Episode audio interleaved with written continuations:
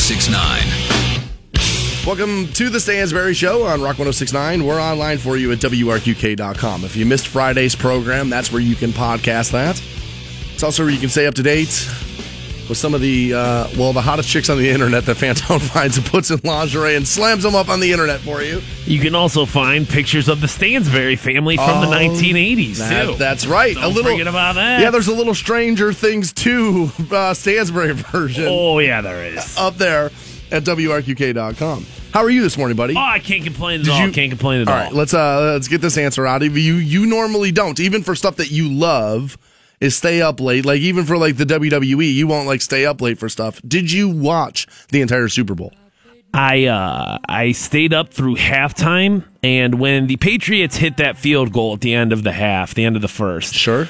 um, I said to my girlfriend, That's 28-3 at that point, I believe, right? I think 21-3 at that point because Okay. they took that interception back in late in the second quarter, right. and then the Patriots hit that field goal. And I said to my girlfriend, I was like, "Well, that's a big, that's a big hole to be in, but they're It is prob- Tom Brady. And I was Right. like, but they're probably going to come back in the greatest comeback of all time. And I was like, yeah, but they're not going to, For- so I'm just going to go to bed. for two weeks, I said I was going to be terrified. I was going to wake up Monday morning and be like, "Dude, you bet against Brady? What were you thinking?" Right. That for right, two weeks, that's right. what I said. And and that's what I said to myself as I was going to bed. I was like, Stansbury already told you. He's, you know, dude, it's a stupid pick.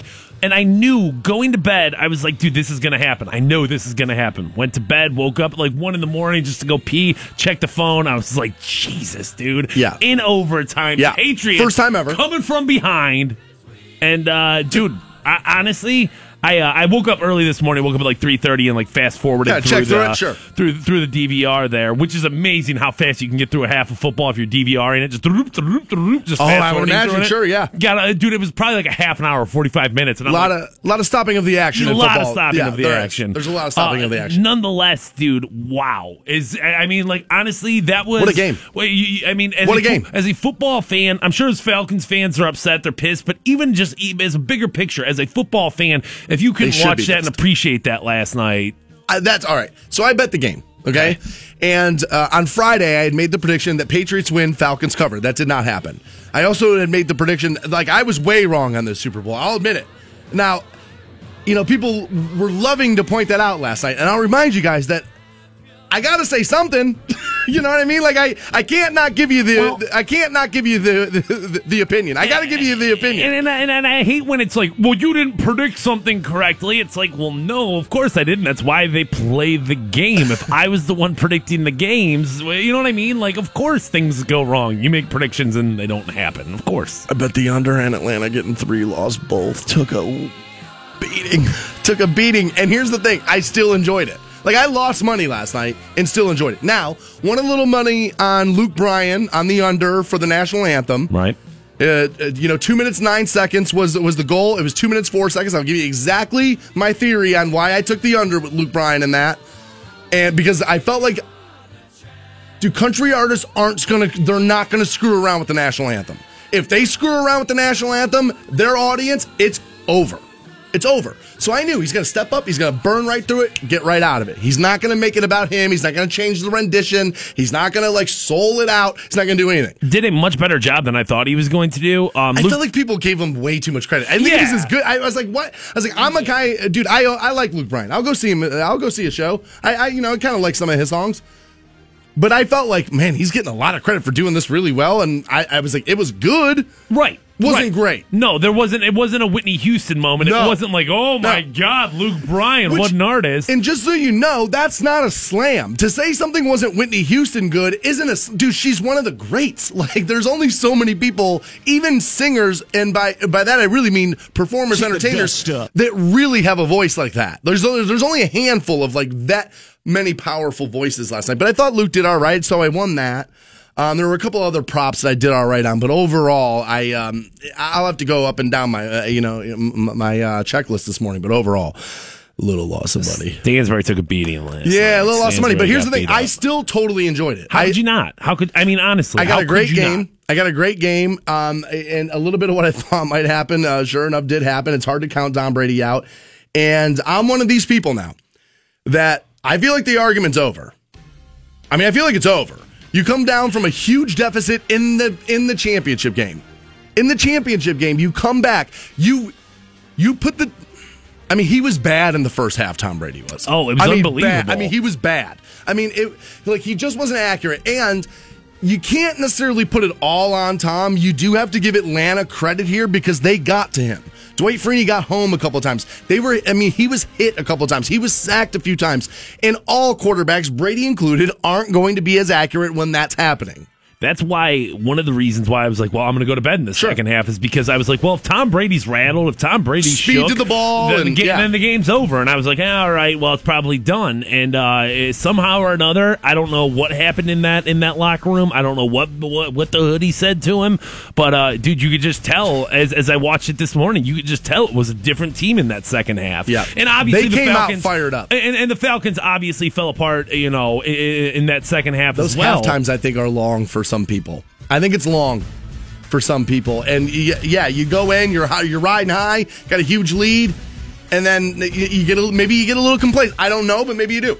Um, felt maybe a little bit like the uh, the rain delay of that Indians game, where it was just like a point in time where you Yes. had a long extended uh, break Yes. there, and you Momentum couldn't, changes. and you couldn't get it back after that after that long I agree. pause. I, I think there is something to that. Remember, like when the lights went out on that Super Bowl, the Oh, very yeah. same, Oh, very yeah. same thing kind of happened. Um, a little bit there. We're obviously going to tackle the Super Bowl, the ads, and all this stuff multiple times during the program today. Most people listen to the radio about five minutes at a time, so I got to make sure everybody that's listening kind of gets a little bit of, of what they want this morning. So we're going to be hitting you over the head with this. Guys like football. Guys in Stark County, Ohio. Guy, they like football. Are you sure? I and and you'll hear us talk about this a lot too, and I'm sure you're going to read a lot of uh, Facebook posts and Twitter posts about this this morning too. But I went on an unfollow, unfriend, wild spree last night. Stansbury going on. Seriously, I dumped a lot of you overboard. I did. I, and, and and I hope it's not people who are dedicated listeners to the program every morning. But some of the stuff I read last night, I just I couldn't believe it. You're not drinking Coke anymore. That's what's going to happen. You're going to boycott Coca Cola now. Well, then what are you going to do, Republican? Because Pepsi sponsored the halftime show, and the Ultimate Snowflake did that. So if you're not drinking Coke and you're not drinking Pepsi, kind of sounds like you're going to be a thirsty mofo to me. Um, I will say last night, and I, I know there was plenty of pushback when it came to different different commercials, and oh my God, is that political? Is this political? They were all a little political. Uh, but at the end of the day, I, I I walked away from that feeling like It was I dialed a- down, Right, I took a break from politics last night, even from when Luke Bryan sang the national anthem till the end of that game. Like it, throughout the Lady Gaga performance, nobody was kneeling during that during the national anthem or anything like that. I almost felt like. Hey, we're we're we're Right. okay right now. We're Right. all just Americans standing around watching football together. Like so, so of course there is going to be people who are going to make those, the, who are going to you know bridge those gaps and try to find. Oh, I'm pissed about this. I'm pissed about this. But dude, honestly, it felt good last night to step away from all that. I don't understand the hatred for the Coke commercial. I don't get it. Which Coke commercial are we talking about here? I'm sorry. The- well, Anheuser Busch. That's like his Okay, story. okay. He Oh, yeah, comes the here. immigrant one, the yeah, immigrant one. he comes okay, here, and like. America's not cool to him right away. Right. Like, first of all, what do you? I first of all, I didn't know we were supposed to be afraid of white immigrants. No, I, I didn't No, get. no, that's I, scary, I- too. I did. I did not get the memo on, on the white immigrants. I, I, I've, I got to tell you, I've, well, I, I was under a different impression of how that, of how that was supposed to go. Turns out I was wrong. And we know that this is part of our history as a country, right? That we're a little hesitant when the new dude. Ask the Italians about when they got here. Um, it wasn't open arms. Certainly, the Irish. I Ask mean, the you know, Irish when they got here. It wasn't open arms when they got here. No race of people from another place has come to America ever, and America's just been like, yo, bro, we love you. That has never happened. So that's part of our history. So I, I, so what I like about, or I'm sorry, why am I making Coke about Anheuser Busch? Why am I doing that? I, uh, the Anheuser Busch commercial is really where I, I, I, I, I want to stay focused on that because like he, that's the story about coming someplace where you don't know the systems, you don't know the traditions, you don't maybe don't know the language, but this is the place where you can flourish.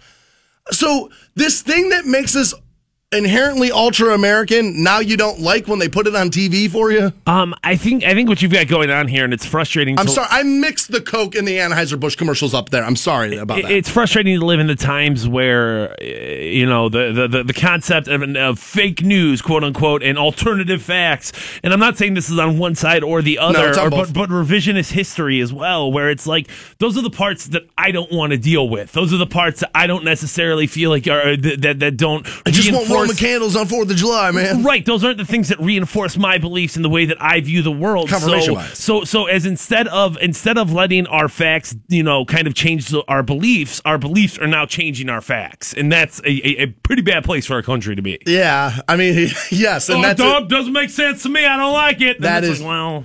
Um, how did you feel about the commercials overall? Like, did you find that? Did you think they were good or the bad? I, I I think that the commercials were a little bit of a letdown. Not even a little bit. Were quite a, a letdown last night. And, and and the reason I say that is I think commercials have just gotten better recently, so they feel less special. Like nothing last night was like, oh my god, it's a Super Bowl commercial. It was all just kind of like, yeah, here's commercials I yeah, I, I I think you may have hit it on the head. I think production companies have gotten better for sure. And uh, so I think good ideas have gotten better. Advertising has gotten a more important piece of our fabric than it was than it has been. And so I think yes, I think there are times throughout the year where ads are coming out now. Like now, there's new Christmas ads that are really good. There are new holiday ads that are really good. So I feel like you might be right about that. That like, it's no longer you have to wait for the Super Bowl for like a great commercial. television has done really well in in in the in, in, in they've obviously had to deal with a different beast than radio has but considering how you can fast forward through commercials on, on on pretty much anything now television has done a really good job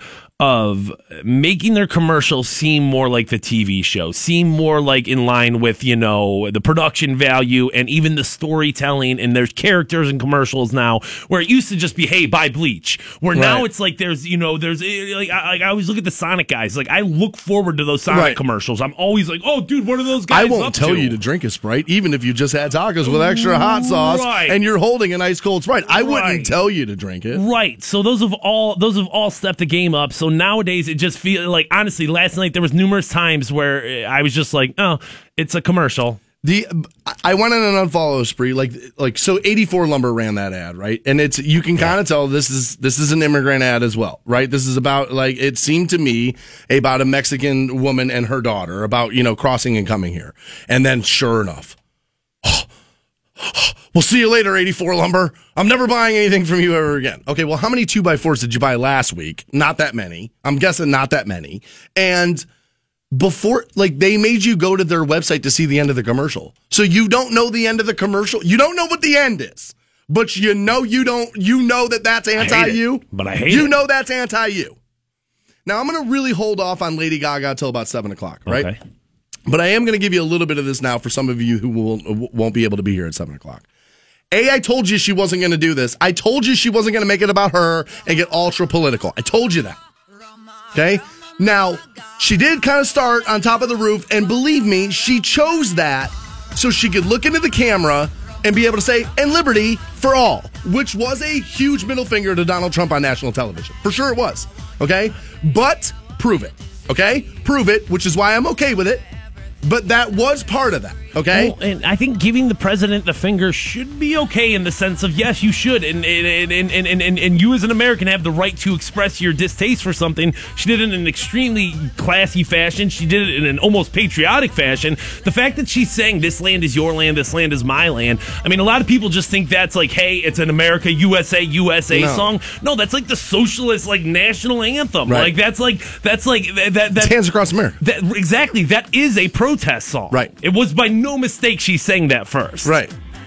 She wanted to be able to look into the camera and do that, which I was totally fine with. But then she comes down, performance, excellent, all the way through. And I sat there and I thought to myself, like, oh my God, conservatives have to be killing themselves right now because she's not giving you anything that you wanted. And the truth of the matter is, I bet you're more mad today. I bet you're more mad today that she didn't. Right? Isn't that what you want? Everybody talks about how they don't want it. But then when somebody doesn't give it to you and now you're not allowed to get pissy on Twitter, now aren't you even more mad? you Well, are. well, if I can't be mad at Lady. Gaga, I'm gonna get pissed off at this lumber company. And what? And I said this last night. Say whatever you want about her. That is one talented snowflake. Man, is that lady talented? Oh, she killed it. She killed she it. killed it. She killed it. And I put this together, I pieced this together last night. This is who should be doing these. If you look back throughout history, the one namers, the one namers, Madonna, Prince, Michael, right? Gaga. There, I mean, when you can Mariah, when you can when you can refer to some Janet, when you can refer to somebody that maybe even has two names, but you only need to use the one, that's who should be doing Super Bowl halftime shows because you're big enough. She will be uh, she will be in Cleveland in 23rd. August. Actually, and I I would normally never do this ever. But one of our sister stations, 98.1 WKDD, I know people are huge fans. 98.1 WKDD is actually giving away Lady Gaga tickets this morning. So I wouldn't normally do that. I'm gonna try to win them. But she she's big enough. She's big enough, and I know people love her. My But- girlfriend last night. Oh, we have to go to the show, and I'm like, do I have to go to the show? And she's like, yes, you have to go. Too. I think maybe I'll go to that show with your girlfriend. Let you off the hook. I Hey, love. hey, there we go. Tag I, him in. I, lo- I, I love her. And I felt like she did a fantastic job. And I love the fact that she didn't give any of you people anything to bitch about this morning, even though some of you tried. I'm being told that the commercials weren't any good this year because advertisers are afraid of hurting the butthurt people. I would agree, but this time around, it's the conservatives that are butthurt. Well, 80, 84 Right? lumber. That was kind of a trigger for me. Now, Felt a little offended last night. this is uh this time around, it's the conservatives being butthurt. Whoops. It's a great game, man. I lost money, still enjoyed it. When you can do that, great. when you can do that, when you can lose money, still walk away from the TV going, yeah, man, that was a pretty good night of football. Not the worst. All right, this weekend was First Friday. Uh, I, I obviously went out for that, had a little fun, got a few stories from that. But the Stansbury Show was snubbed once again. Shocker. Snubbed. And we'll give you that next on Rock 1069. 1069. Welcome back to the Stansbury Show on Rock 1069. Still to come, 8 o'clock, we'll talk to Scott from waitingfornextyear.com, get his take on the Super Bowl, look ahead at uh, the rest of the Cavs season there. We're a week away from pitchers and catchers, too. Oh my God, that's right. That's real soon. Hard to believe. I like that. I, li- I like that because good weather right around the corner then. Oh, yeah, yeah, yeah. what I yeah. mean? It's inevitable at this point. Which this week is supposed to be pretty nice, right? It's uh, I mean I think it's 40 today. I think is what I was told. 50 something tomorrow. Yeah, 58 tomorrow. A little bit of rain with that. And then Wednesday back down to 40. Little. They're saying maybe some snow. But Remember when everyone was like, "Oh, this winter it's going to be so bad." The Farmer's Almanac and all Dick Goddard and the groundhogs and all. Oh, it's oh, going to be so bad. the almanac doesn't know anything. No. The groundhog doesn't know anything. No. Nobody knows a damn thing. No. 58 tomorrow. Even with a little bit of light rain, I'll probably try and play some golf. Of course, Yeah, dude. 58 degrees. Of course, you Honestly, should. 43 today. I might even try to go today. So over the weekend we had First Friday here in Canton, Ohio. We love Yeah, we that. did. Yeah, we uh, did. we get 12 e- extra drinking holidays a year Yeah. uh, through that. We love that. We uh, we love celebrating that. And so I decided I'd go out on uh, uh, on the Friday night. I did. That was a, that was a pretty busy one. I did. Yeah, not, it was busy enough. I did not go out. I was actually uh, I got called in to do a Canton Charge game on Friday night. I Oh, did you? I planned on going out, and then the Charge was like, "Yo, bro, we need you." And I said, "Let me lace up the Kyries real quick." More important than going Right. out and getting hammered. Yeah, absolutely. Right, but good to know that it was a uh, it was a fruitful uh, first Friday. I, it was indeed actually, and before I forget, because this wasn't actually part of what I wanted to get into, but I saw a band out of New Philly there Friday night at Buzzbin. They're called Brothers, and I tried finding them online, but there's multiple bands named. Brothers. If somebody can find me like their actual info, Brothers out of New Philly, they were damn good, and I want to get them played on New Turd Tuesday, and I want to make sure that they know that's going to happen. So if you know those guys, if somebody can help get me in contact with one of those guys, thought they were good, just didn't get a chance to catch up with them when they were done playing. But on my way out, I walked up to First Friday. I live very close. I live right, downtown. And uh, I don't know the correct pronunciation. Uh, sorry, I don't. I don't know. I don't know the correct way uh, to pronounce the name of this restaurant. I don't know. Is it Firmino's or Framino's? I don't. I, I, no, nobody's ever officially told. Me. I've always said it from Minos in my head. Okay. but I don't I don't know. we'll stick with that. It's it's that new place next to. It's like in between Buzzbin and Georgia. It's where Cheese Louise was, right? Yeah, yeah, yeah. It's where yeah, Cheese yeah, Louise was. Yeah. And by new, I mean eh, within the last six months, I'd probably Yeah. say. Newer. Definitely, definitely under it's a year. One of the newer places down there. okay. And so I was walking out there, and I haven't really been there as of yet, but I hear fantastic things about it. Okay. and I'm walking by it, and there's a big glass window, like all the businesses down there, and there's a table right in front of the window. And seated at that table in front of that window is half of this office. Half. Bro, like six people we work with, their wives, everybody all posted up, having dinner Friday night, two minutes away from where I live. Walkable distance from my house. So I walked by the glass window and sure enough, I was like, you know what? I've had enough. I've been snubbed here. I'm a dude, enough's enough. And so I pounded on the window. Right. And I just I put up the two fingers. I was like, two minutes from my house, guys. Nice. And I walked by. And I did. I just walked away. Two minutes from my house, guys. Nice. And I walked away. Like, come on. Come on.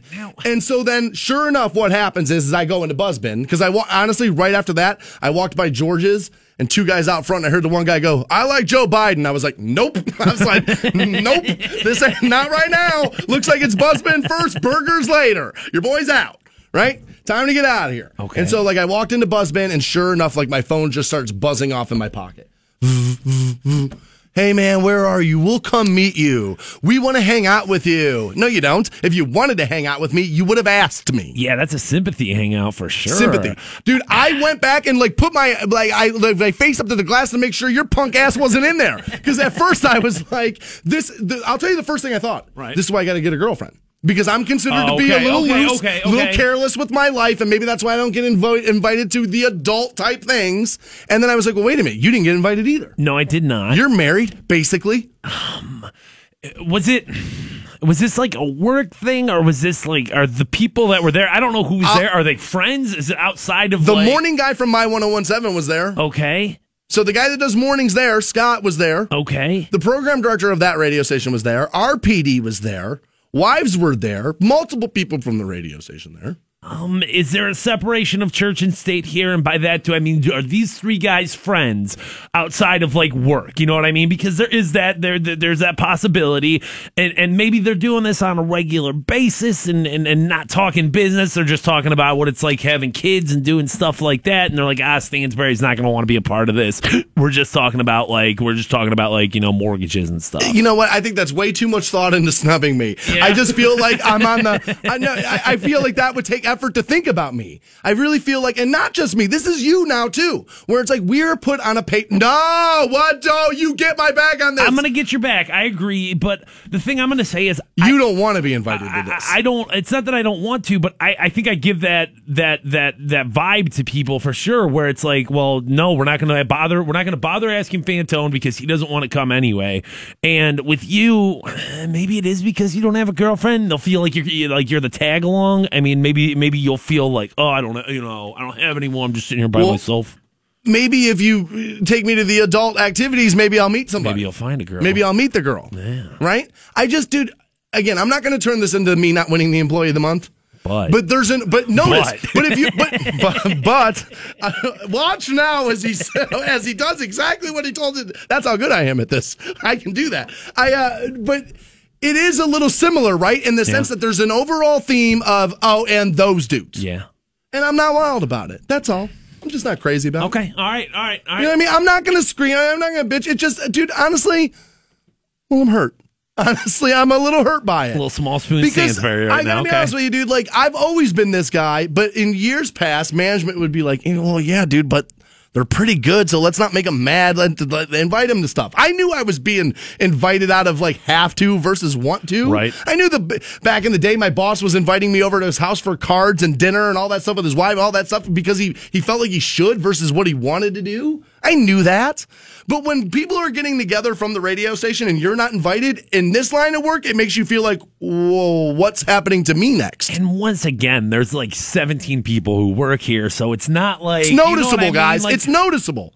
And I will say, all of you, they all had to drive 20 minutes to get to that right, restaurant. right. You chose a restaurant that you know I do. I could throw a football to Fromino's from my front door. Well, somebody else could throw a football from my front door. I can hit a sandwich there. I can hit a sandwich there. If you're in the courtroom already, it's probably time to stop committing crimes. We'll give you that next on Rock 106. Rock 1069. Welcome back to the Stansbury Show on Rock 1069. Get a look at all things sports, including a wrap up of uh, the Super Bowl, 8 o'clock, with Scott from waitingfornextyear.com. And Fantone pointing out pitchers and catchers. What about a week? Yeah, dude, week. it's, it's coming up soon. Uh, I know the the equipment trucks are already out there. I know a lot of the dudes have already gone out there to start like practicing and whatnot. But the official pitchers and catchers, I think a week from today. And honestly, I can't wait Here to talk to Scott. I can't wait to talk to Scott just because. After last night's Super Bowl, I, I think it's it's hard to argue that we are we just wrapped up one of the greatest sports years in history. I mean, you look at you look at the comeback in the Super Bowl. You look Cubs. At, you look at the comeback of the Cubs. We hate the Cubs Right. because it happened to us, but for the country, that's a big sports Cu- thing. The Cubbies winning and the, the, the coming from so far behind, the Cavaliers getting over Mm-hmm. and coming from the greatest deficit in NBA Finals history. I you, you throw in some you throw in um uh, some performances in, in other sports and, and it just Rhonda getting beat. right uh, the, the the the Olympics and That doesn't compare with some of these others, but it's still like a it's still a thing that happened. a lot of stories in sports this year, and uh, I uh, I can't wait for him to kind of do like, well, here's uh here's some history on that, Fantoni. Here's why you're an idiot and you're wrong. But Kind of the rise of Connor there. Yeah, yeah. There's there was yeah there was some good sports stuff this year. Yeah, to me, it feels like, especially in the big three sports, this has to be one of the greatest years of all time. Hmm. You'd be a slave to the moment there. I wonder. I don't know, but Wow. I mean, y- you have a huge moment like that with the Cubbies winning, Mm-hmm. and and that helps push you in, a, in in that direction in a big manner. yeah. Cleveland winning is significant. I mean, dude, this was that was the longest drought of any city for any for for, for that to end, for the Cubs to end, and for Brady to come back and Yeah. cement his his legacy. If you keep it in the big three sports, I don't know how it's not. It's uh, it's definitely in the conversation. I'll say that. I don't know. I you know we'd have to go back and look at some of the other big moments, like what happened in '85 when the Bears won. I don't know what ha- you know what I mean. They're, but again, if you had to go back that far, what Right. you're saying's not crazy, Right, What right. you're saying's not outlandish. If, if I'm saying the best of the last 30 years, that's certainly in That's- the, on a that would very be okay. short list. Yeah. yeah, that would be totally okay. So um, we know we told you this last week that that Monday after the Super Bowl is normally when most guys in the country will start their diets. Right. Okay. Right. That's when most guys are like, dude, it's time to shut it down. A lot of people on New Year's, but guys understand playoffs happen after New Year's, then the Super Bowl, they get through the nacho night, and then it's like time to shut it down. And I think we all kind of build in a buffer zone on New Year's resolutions, and maybe that's counterproductive. But like, well, yeah, but if I just have a little bit right now, and then by you know, at the middle of February, the beginning of February, you're like, oh, well, yeah, dude, I'm gonna eat more nachos. And so, like most people start today. And I kind of started to think about this a little bit, but I ordered pizza last night, which I wasn't supposed to do, but I did. And so I have some leftover pizza. So I can't, here's the thing about me I can't throw pizza away. I can't do that. And while you laugh and go, fat ass, it's not about me. There are kids starving all over the And world. that's what it's all and about, dude, that yeah. woman had to be on TV telling me that forever. Uh-huh. And I, dude, take what you want, eat what you take is what my grandparents said. Well, I, well, I, I, I took it all from, from Hungry Howie's. I did. I got to eat it. So Stansbury so concerned about about about hunger in America, hunger in the world, that he is willing to eat an entire Hungry Howie's pizza. Food waste is a huge problem in America. they're, they're making. Did you see that strawberries commercial? There's hungry kids in Africa, therefore I'm going to eat an entire pizza. Is Stansbury alive? There's hungry kids on shore. and I'm gonna I'm gonna sit there and I'm gonna eat on my pizza and eat it while I'm laughing at. No, I'm kidding. All right, but so like the diet is kind of something I started to think about. I don't know why. I'll be on it about two months and then I'll totally crash and burn like I always do. Right. But I did get in a Canton Legend meal over the weekend. Okay. This is one of those places people kept telling me since moving here, dude, you gotta have that, you gotta have that, you gotta have that. So I went to Bender's. It was my buddy's birthday Saturday night. Swanky. Yeah, um, I got invited to dinner. Okay. And so uh, Okay. my buddy Ashay, who is uh, you know a golf pro who I hang out with a lot. Okay, okay, okay. I was gonna say, who did you take to Bender's? Yeah. Like, who, who, who made that list? But okay, you went to a birthday dinner. Yeah, his, uh, it was his birthday, and uh, so his sister and her boyfriend, uh, you know, uh, uh, come out to dinner. A few other people, and they were like, "Hey, would you like to go with us?" And I said, "Yeah, absolutely. I'd love to go. I've never been there." And so I apparently they're really well known for their seafood. Um, Bender's is it's kind of like what you get there. And I was looking at the menu and I, I wasn't really in the mood for seafood. I wanted steak, right? So I was like, oh, that steak looks damn good. So we got a few appetizers and let me tell you, dude, Bender's was fantastic. I mean, it was really good. I was the only person at the table that didn't get seafood. I got the Hoover strip steak and Fantone, I'm telling you right now. I mean, delicious. It- it- I, I, That was the best thing I've eaten here. Really? That was the best thing I've eaten. Wow. Now, you understand, dude, a really good steak is really good steak. course, I mean, that's c- kind of always going to be a leg up on a lot of things you're going to eat. But yeah, that meal was fantastic. Now, I didn't even see the check when it came, so I don't I don't know how to like, you know, you know, weigh that into it. Um, I, I tried. I reached for it and was told, "No, you uh, you will not be, uh, you know, picking this check up." Now I didn't fight real hard. no, right. Oh, yeah, yeah. I didn't, I didn't fight real hard, but I did make the attempt there. So again, uh, you know, Stephanie, thank you very much for dinner. I appreciate it.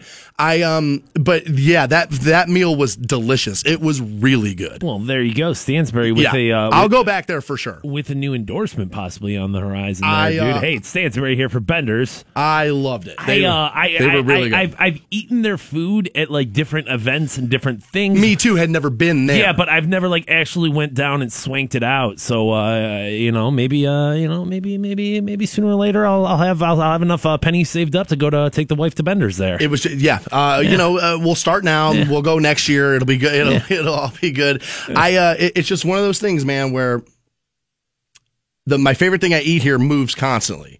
Like Canton's a much better food city than, Oh. than than I think even people who live in Ohio who live close to here would give it credit for. Like you don't think about it, but it, this is a really good food city. No doubt about it. That's one of the Really things good. I will always brag about Canton for. Uh, number one, we have every corporate restaurant in the world. Uh, you go up Right. to Belden Village and you've got all your bases covered. But then when it comes to like actual local dining establishments, and I'm talking whether you want something uh, under ten bucks a meal or whether you want something over forty bucks a meal, you, do it. You've got you've got a really good spot to go in the Hall of Fame city. So uh, yeah. Yeah, the food here is really, really good. Yeah. I have a I have a little bit of a Florida file story here. I kind of want to give you, all right? Because Okay. uh, uh, there's a woman down here in Florida, not real smart, Jacksonville. All right. And uh, I think Fantone and I would both agree that once you're in a courtroom, how about just being on your best behavior? Yeah, I don't understand that. You'll see that um, uh, people who go to court and get in fights, or people that go to court and, and, and, and they have drugs on them, they take weed with them, and I'm like, what are you guys? You know you're going through a metal detector. You know there's going to be officers of the law everywhere you look.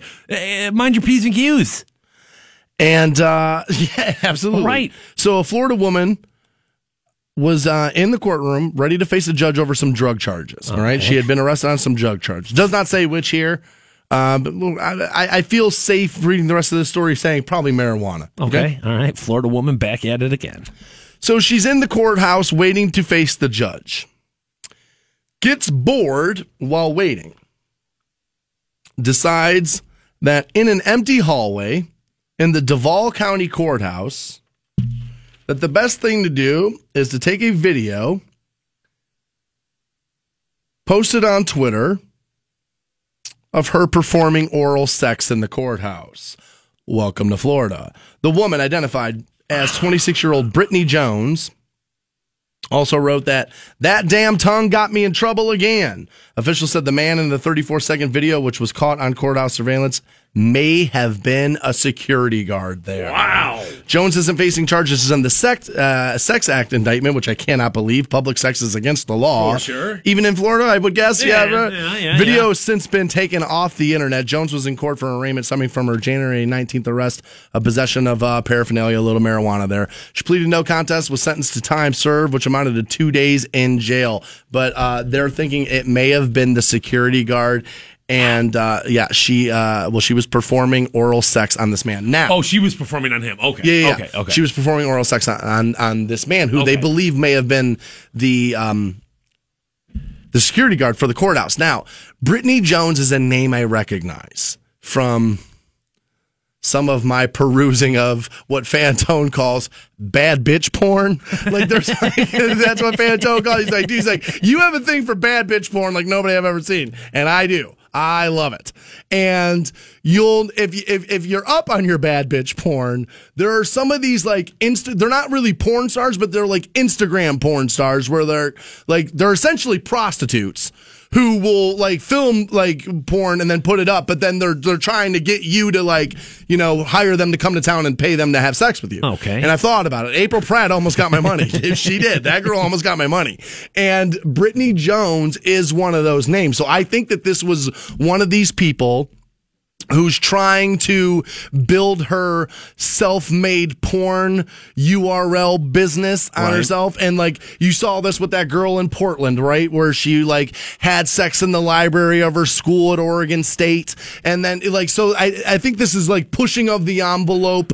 People Sure. want danger in their porn. And she was trying to do something like that and then got busted. I that's what I believe ha- has happened here. This just feels so inevitably you're going to get caught. There's no way you're getting away with this. like courthouses are obviously filmed at least with like in the library, that chick. Eh, yes, you're gonna get caught, but there's something I don't know where. You're supposed to be quiet. You may be able to, you know. So, yeah, something plausible about that. When it comes to like you're performing on the bailiff, I, how did you think you were going to get away with that? And dude, sucks to be that guy. I mean, honestly, he went to work that morning, did had no idea that this bad bitch was going to come up to him like, "Yo, I want to you in the in in the hallway down there." Probably had that moment of weakness where he was just like, "Okay, I want to orgasm," and now look at him, no job, no no, you know what I mean? Nothing. Like, poor dude. Nothing. Those bad bitches do. They'll They'll get get you you. every time. They'll Trust me. you. That's uh, that's the cautionary tale that is the Stansbury life. There. All right, you got to let her off the mat. She did a fantastic job, and for two weeks you told me how she was going to be an annoying mess, and she wasn't. So I'm going to victory lap it next on Rock 106. There we go.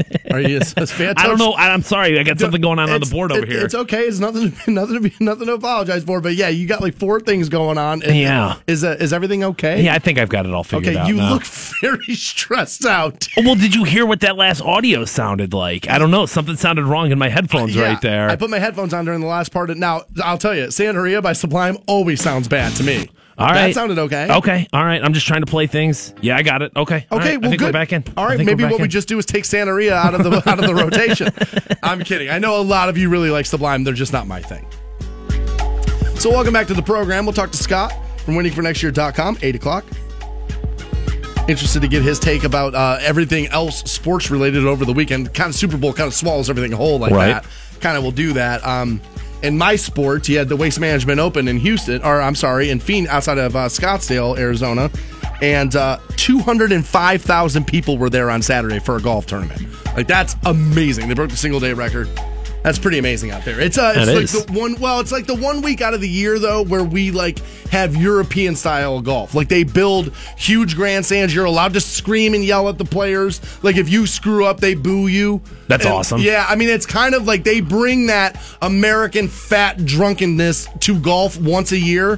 Why don't we do that every day, dude? Stansbury out there trying to make that happen. Fat, drunken American golf. I am desperately trying to make that happen, man. Uh, but I, as a as a guy who watches the sport week in and week out, I'm not crazy about it when you see it because it's it's noticeable next week that it's not there. Of course. and there are certain guys that hate it, but it does bring excitement to the game a little bit. It's like the Ryder Cup. It's kind of like because that's kind of like a very similar thing. Crowds are rowdy, and uh, it it does it brings excitement to the game a little. It does. I can't believe they set an attendance record. Two Just hundred five thousand. just based on the fact of uh, golf isn't necessarily in vogue right now. Nobody really cares about golf. Well, here's the thing. Tiger was scheduled to play this weekend, Yeah. but not at that tournament. He was scheduled to play in Dubai, and he pulled out over back spasms, which is a lie. He's just a mental case and can't do it. And uh, so he pulled out of Dubai. He wasn't even scheduled to be there. They still were breaking records. Pulling out of the Tiger might be able to get it back together after uh, after the past couple of weeks. I have said that I think he could win tournaments. I'm not sure he could win another major because the competition gets so tight on Saturday and Sunday in a major, and I just don't think he's got the game right now. Um, but it's looking like he can't do it. yeah, I mean, yeah. it really is. I mean, at some point, dude, you're screwing with the.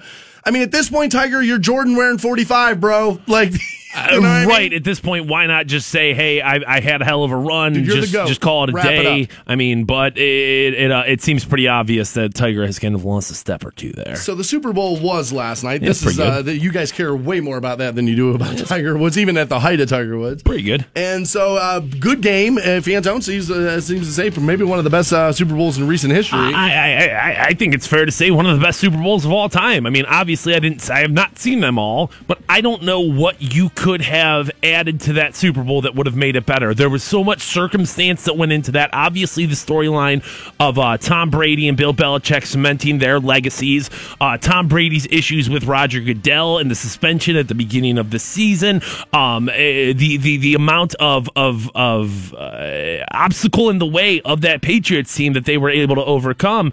I don't know how you say that wasn't one of the greatest of all time. It also took 50 Super Bowls to get to one that needed overtime. exactly So, so, shocking. so, I mean, dude, 50 games it took.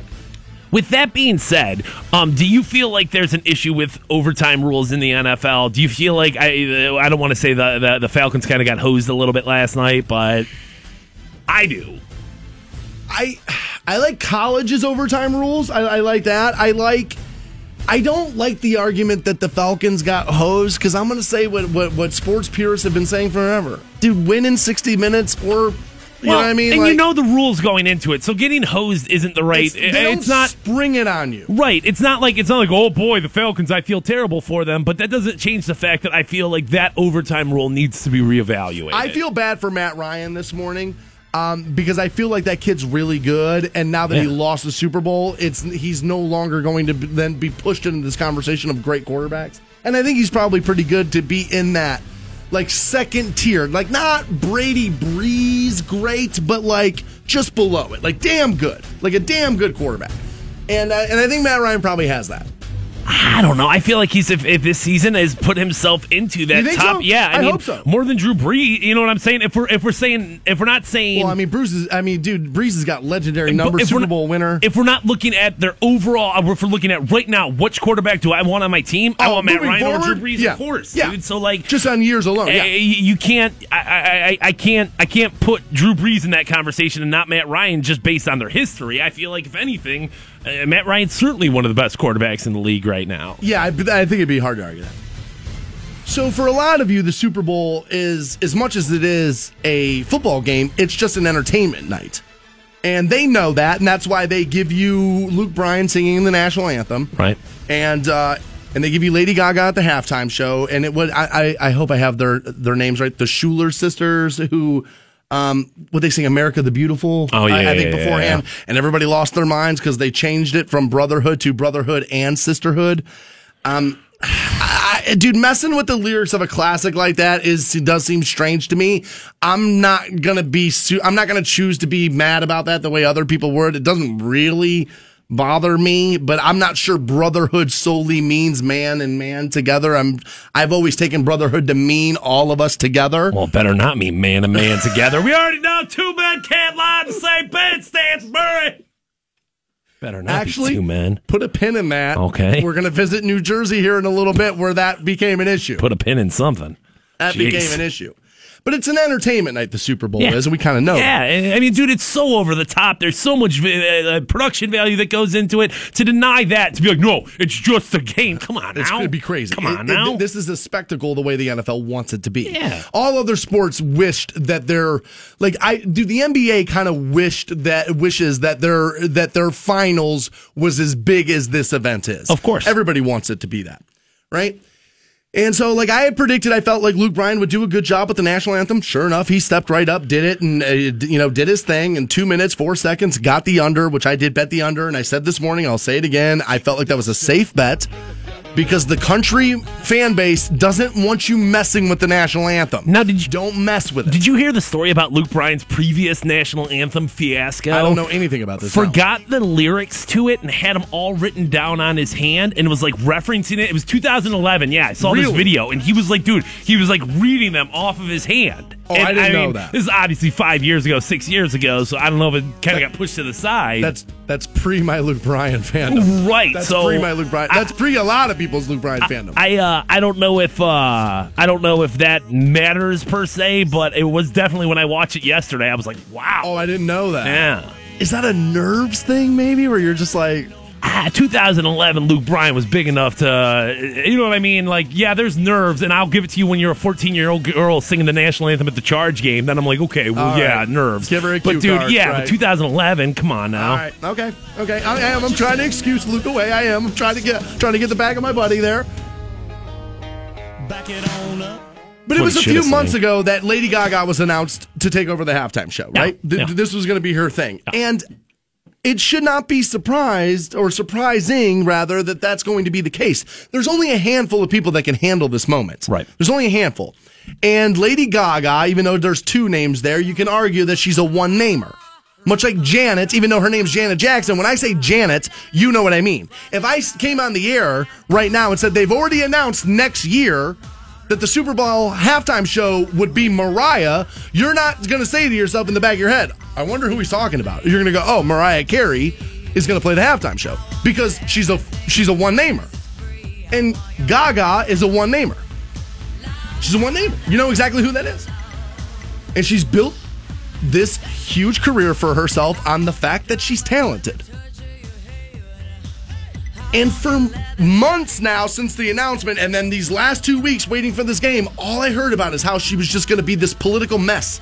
And how she was just gonna, it was gonna be an abomination, and she was just gonna, you know, wear a vagina hat and then make everything about her and everything. And I kept saying to you, no, she isn't. She can divide the country, is what I heard. She's going to add to the to the, To the vitriol, to the yeah, to the to the to the incoming civil war. Some people worry is- about. which is crazy. Lady Gaga starting starting the second civil war in America. And I kept trying to tell people on Twitter, guys, you don't know what you're talking about. You don't know what you're talking about. There does she want to be able to use her celebrity to push her social agenda the way everybody does? Yes. Okay? But Lady Gaga, you don't get to that status without knowing what the moment is and how to capitalize on the moment. And if you nail the halftime show, you kind of go down in the history books solidified. Now, I know what you, a lot of you are saying. Well, look at Beyonce. She made a huge political statement. She's a one namer. She's also married to a billionaire. Lady Gaga's not a billionaire. Things change at that point. Billions change. You can now withstand, and you can make the argument that given what was happening in the country last year versus what was happening la- this year, that that may be a closer issue for Beyonce than some of these issues are for Lady Gaga. We're splitting hairs. Right. We're splitting hairs. I don't know.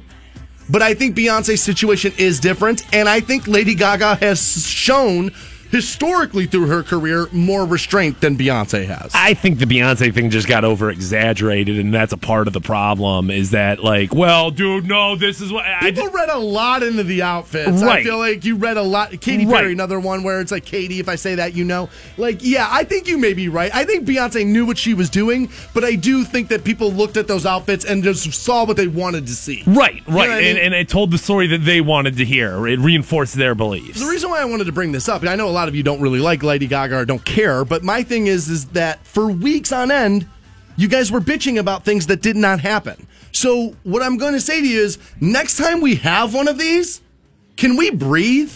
Can we let things work themselves out? Like we want anger before we know whether or not we should have it. We just want it. And what nobody talks about right now, given this division and vitriol thing that kind of happens with the internet now and all this is that you know why we do this? I even did a little social experiment over the weekend. You know, people like to say, I hate all the political bitching online. no, you don't. You love it. So I made it. I made it. I made a statement, and sure enough, my five thousand Facebook friends went crazy at one another. So how much do you hate it? You love it. You love it. You I love did, it. I did. I posted things that I was like, I don't know how I really feel, but let's watch people scream at one another because I wanted to be able to say, I have screenshots of your account saying you don't like this stuff, and then there you are, you're all doing it.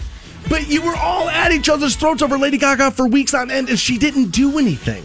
Um, I think the uh, I think the start of her performance. Um, How good is this song, by the way? Born This Way. Even though, I mean, let's be honest. I mean, dude, Madonna's lawyer gets an erection every time he hears Yeah. it.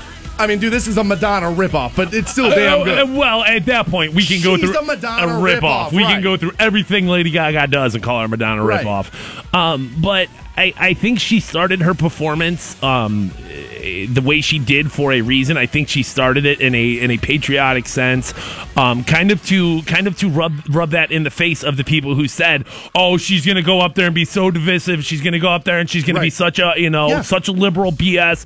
And I think she went up there That's and exactly did that right. and did that in particular, you know, song and and and I know there was the 300 drones that made the American Which flag was over awesome, it last by the night. way. Way to go, Intel. That was killer. and right, and all these different things. And honestly, I feel like liberals could take a page out of that book and maybe play nationalism a little bit harder, maybe try to be a little bit more patriotic, a little bit more USA, USA, USA. Everybody's got strong clubs in their bag. Borrowing one from somebody else not the worst idea. Uh, so I, I, I think she was smart to do that. I think she was um, Uh, smart to, like I said earlier in the program. I mean, she's she's saying your land is or this land is your land, this land is my land for a reason. This wasn't like a just hey, I'll pick a random patriotic No, song. She wanted to be able to look right in the camera. She knew what she was doing. And as far as Born This Way goes, she could have sang, I think it's the first verse, but she decided to sing the second verse when she says, like, I can't remember what the quote is or what the lyrics are, but like, gay, trans, Yeah. queer, or bi, whether you're uh, ra- whatever races it is, she picked that verse in particular Sure. to perform on stage. Yeah, I guess I'm one of those people. I, I don't find that to be like, oh my god, that's not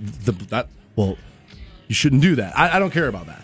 It wasn't even. She wasn't even midway done through her performance, and I tweeted. I said, "Look at her not doing any of the things you were all worried about." Midway through, and then people start hitting me up.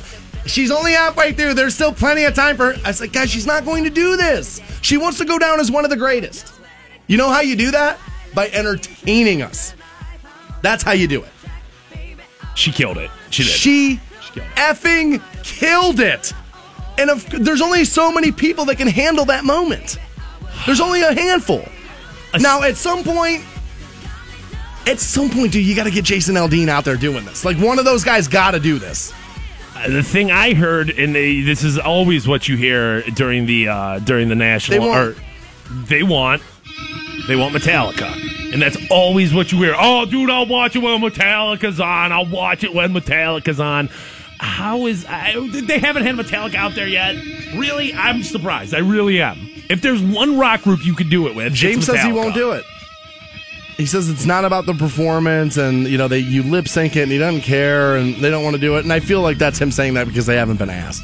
I, maybe, maybe. I, I don't know. I don't. I, mean, I guess maybe he does really feel that way. I don't But know. I mean, Lady Gaga was obviously mic'd up last night. Of course, there was a backing track, but she was singing. There, there's Oh, yeah. no denying she was singing. Yeah. Like that's the uh, that's the number one thing I saw aside from oh this liberal bitch is is why isn't Metallica up there? I'll pay attention when it's Metallica.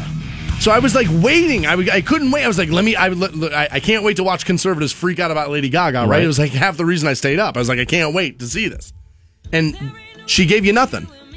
And some of you were mad about that, and you just wanted to be mad to be mad. And you know why? Because anger's addictive. That's dopamine running through your brain. That's why you'll never be tired of political posts on Facebook. That's why you'll never be tired of giving, trying to validate your opinions online.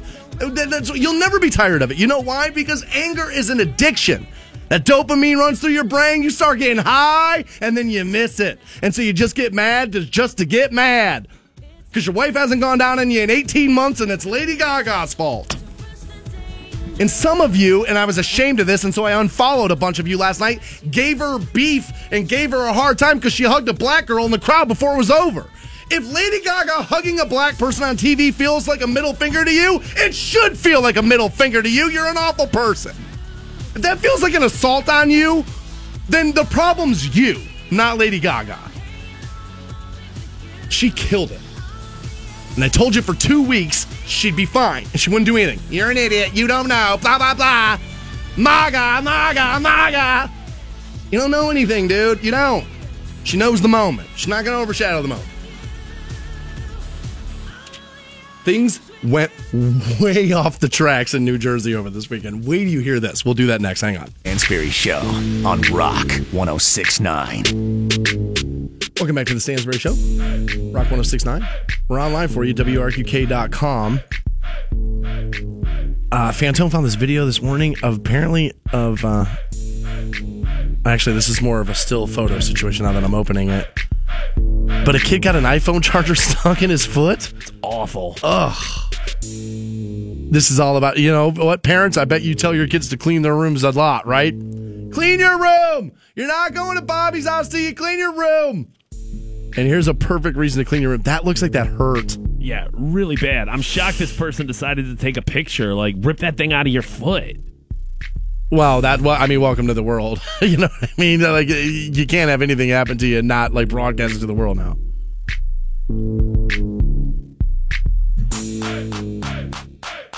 We'll talk to Scott at eight o'clock from waitingfornextyear.com. So I heard about this over the weekend. It was actually Friday. I was uh, just happened to be hanging out and and things started happening in the world. I was like, man, this will be good for Monday. This will be good for Monday. This will be good for Monday. Pretty Right. quickly into the weekend. I love when that happens. And so I ran across this story and I was like, oh, okay, well, you know, the, the premise of this is funny enough. Well, obviously, I have to get into this. And I cannot believe this, but for the second time this morning, we have our second public sex story of the morning. Here we go. Here we go, indeed.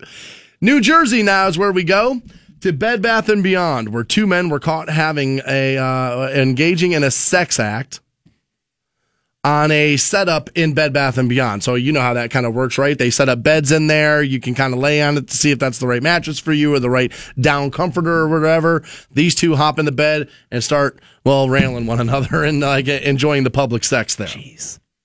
Okay. According to uh, NorthJersey.com, an employee had discovered the 28 year old men engaged in a sexual act on a display in the store in the middle of business hours. They were, in fact, open.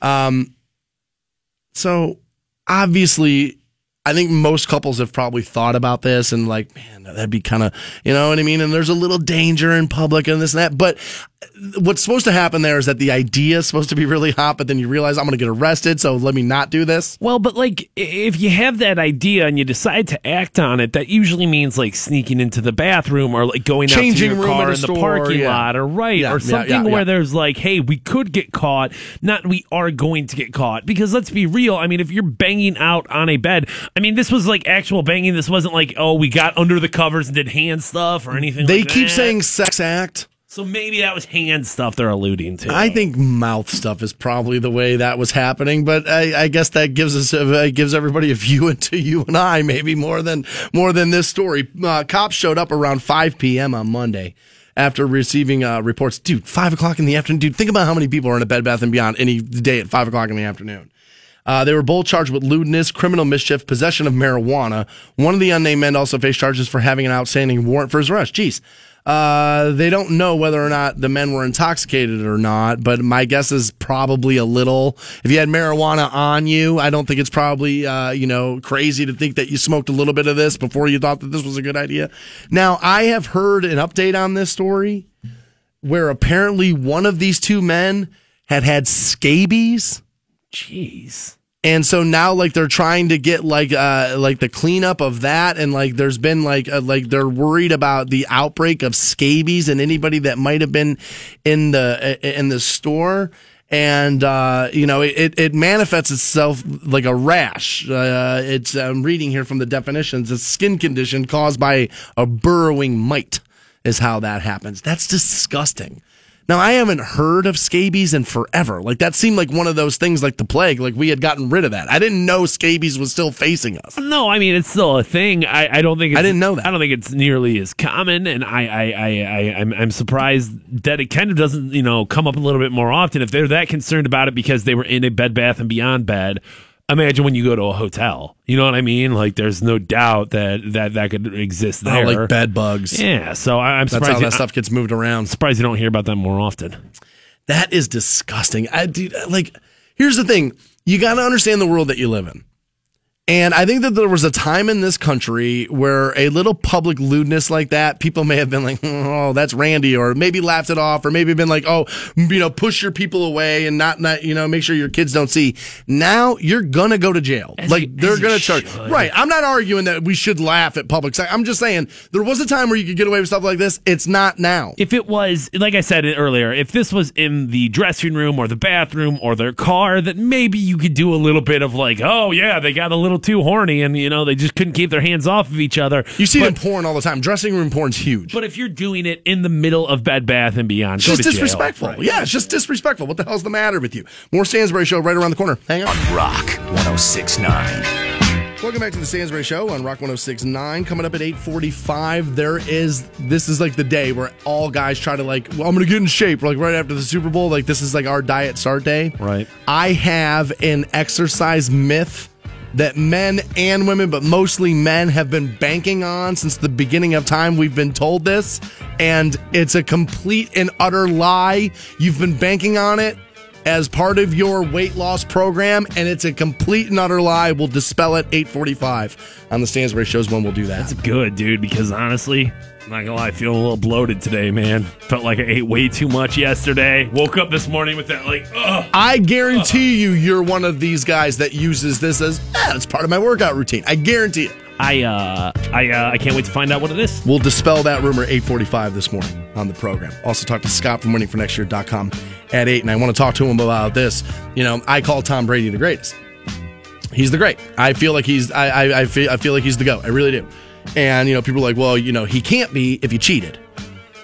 Okay, well, I mean, Troy Aikman multiple times this year talked about how he changed the air in the football his entire career because you know guys have different size grip for the ball. Troy Aikman, three Super Bowls. You gonna go back to his house and take his rings away from him?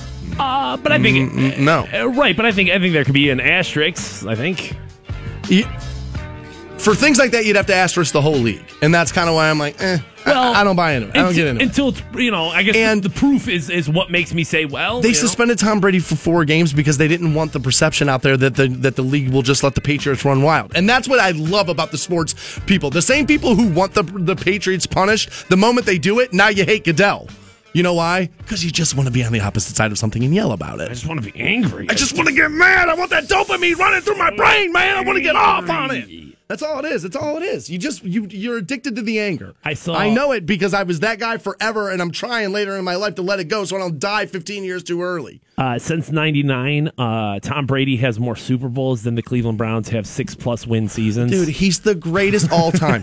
system. It's a system. Yeah. Tom Brady's system is being better than your defense. That's his system. Well, and certainly, I mean, I think there's a talent, and then there is a great system. in Of course place. there Yes. is. Sean Payton has a fantastic offensive system. Does that make Drew Brees a system quarterback? No, of course it doesn't, morons. and again, Greg Cosell, NFL Films veteran, 30 some years watching film at NFL Films. The West Coast offense has its own name, orchestrated by Joe Montana. If that's not a system quarterback, then neither is Brady. You can either play or you can't. Moving forward. So the diet thing, okay? This is now I won't be able to do it. I'll try a little bit and then I'll fold, I'll break. It's just, dude, I'm, I'm late in life. I'm just, it's, I'm not going to get there. It's not going to happen. I'm just not going to get there. Okay.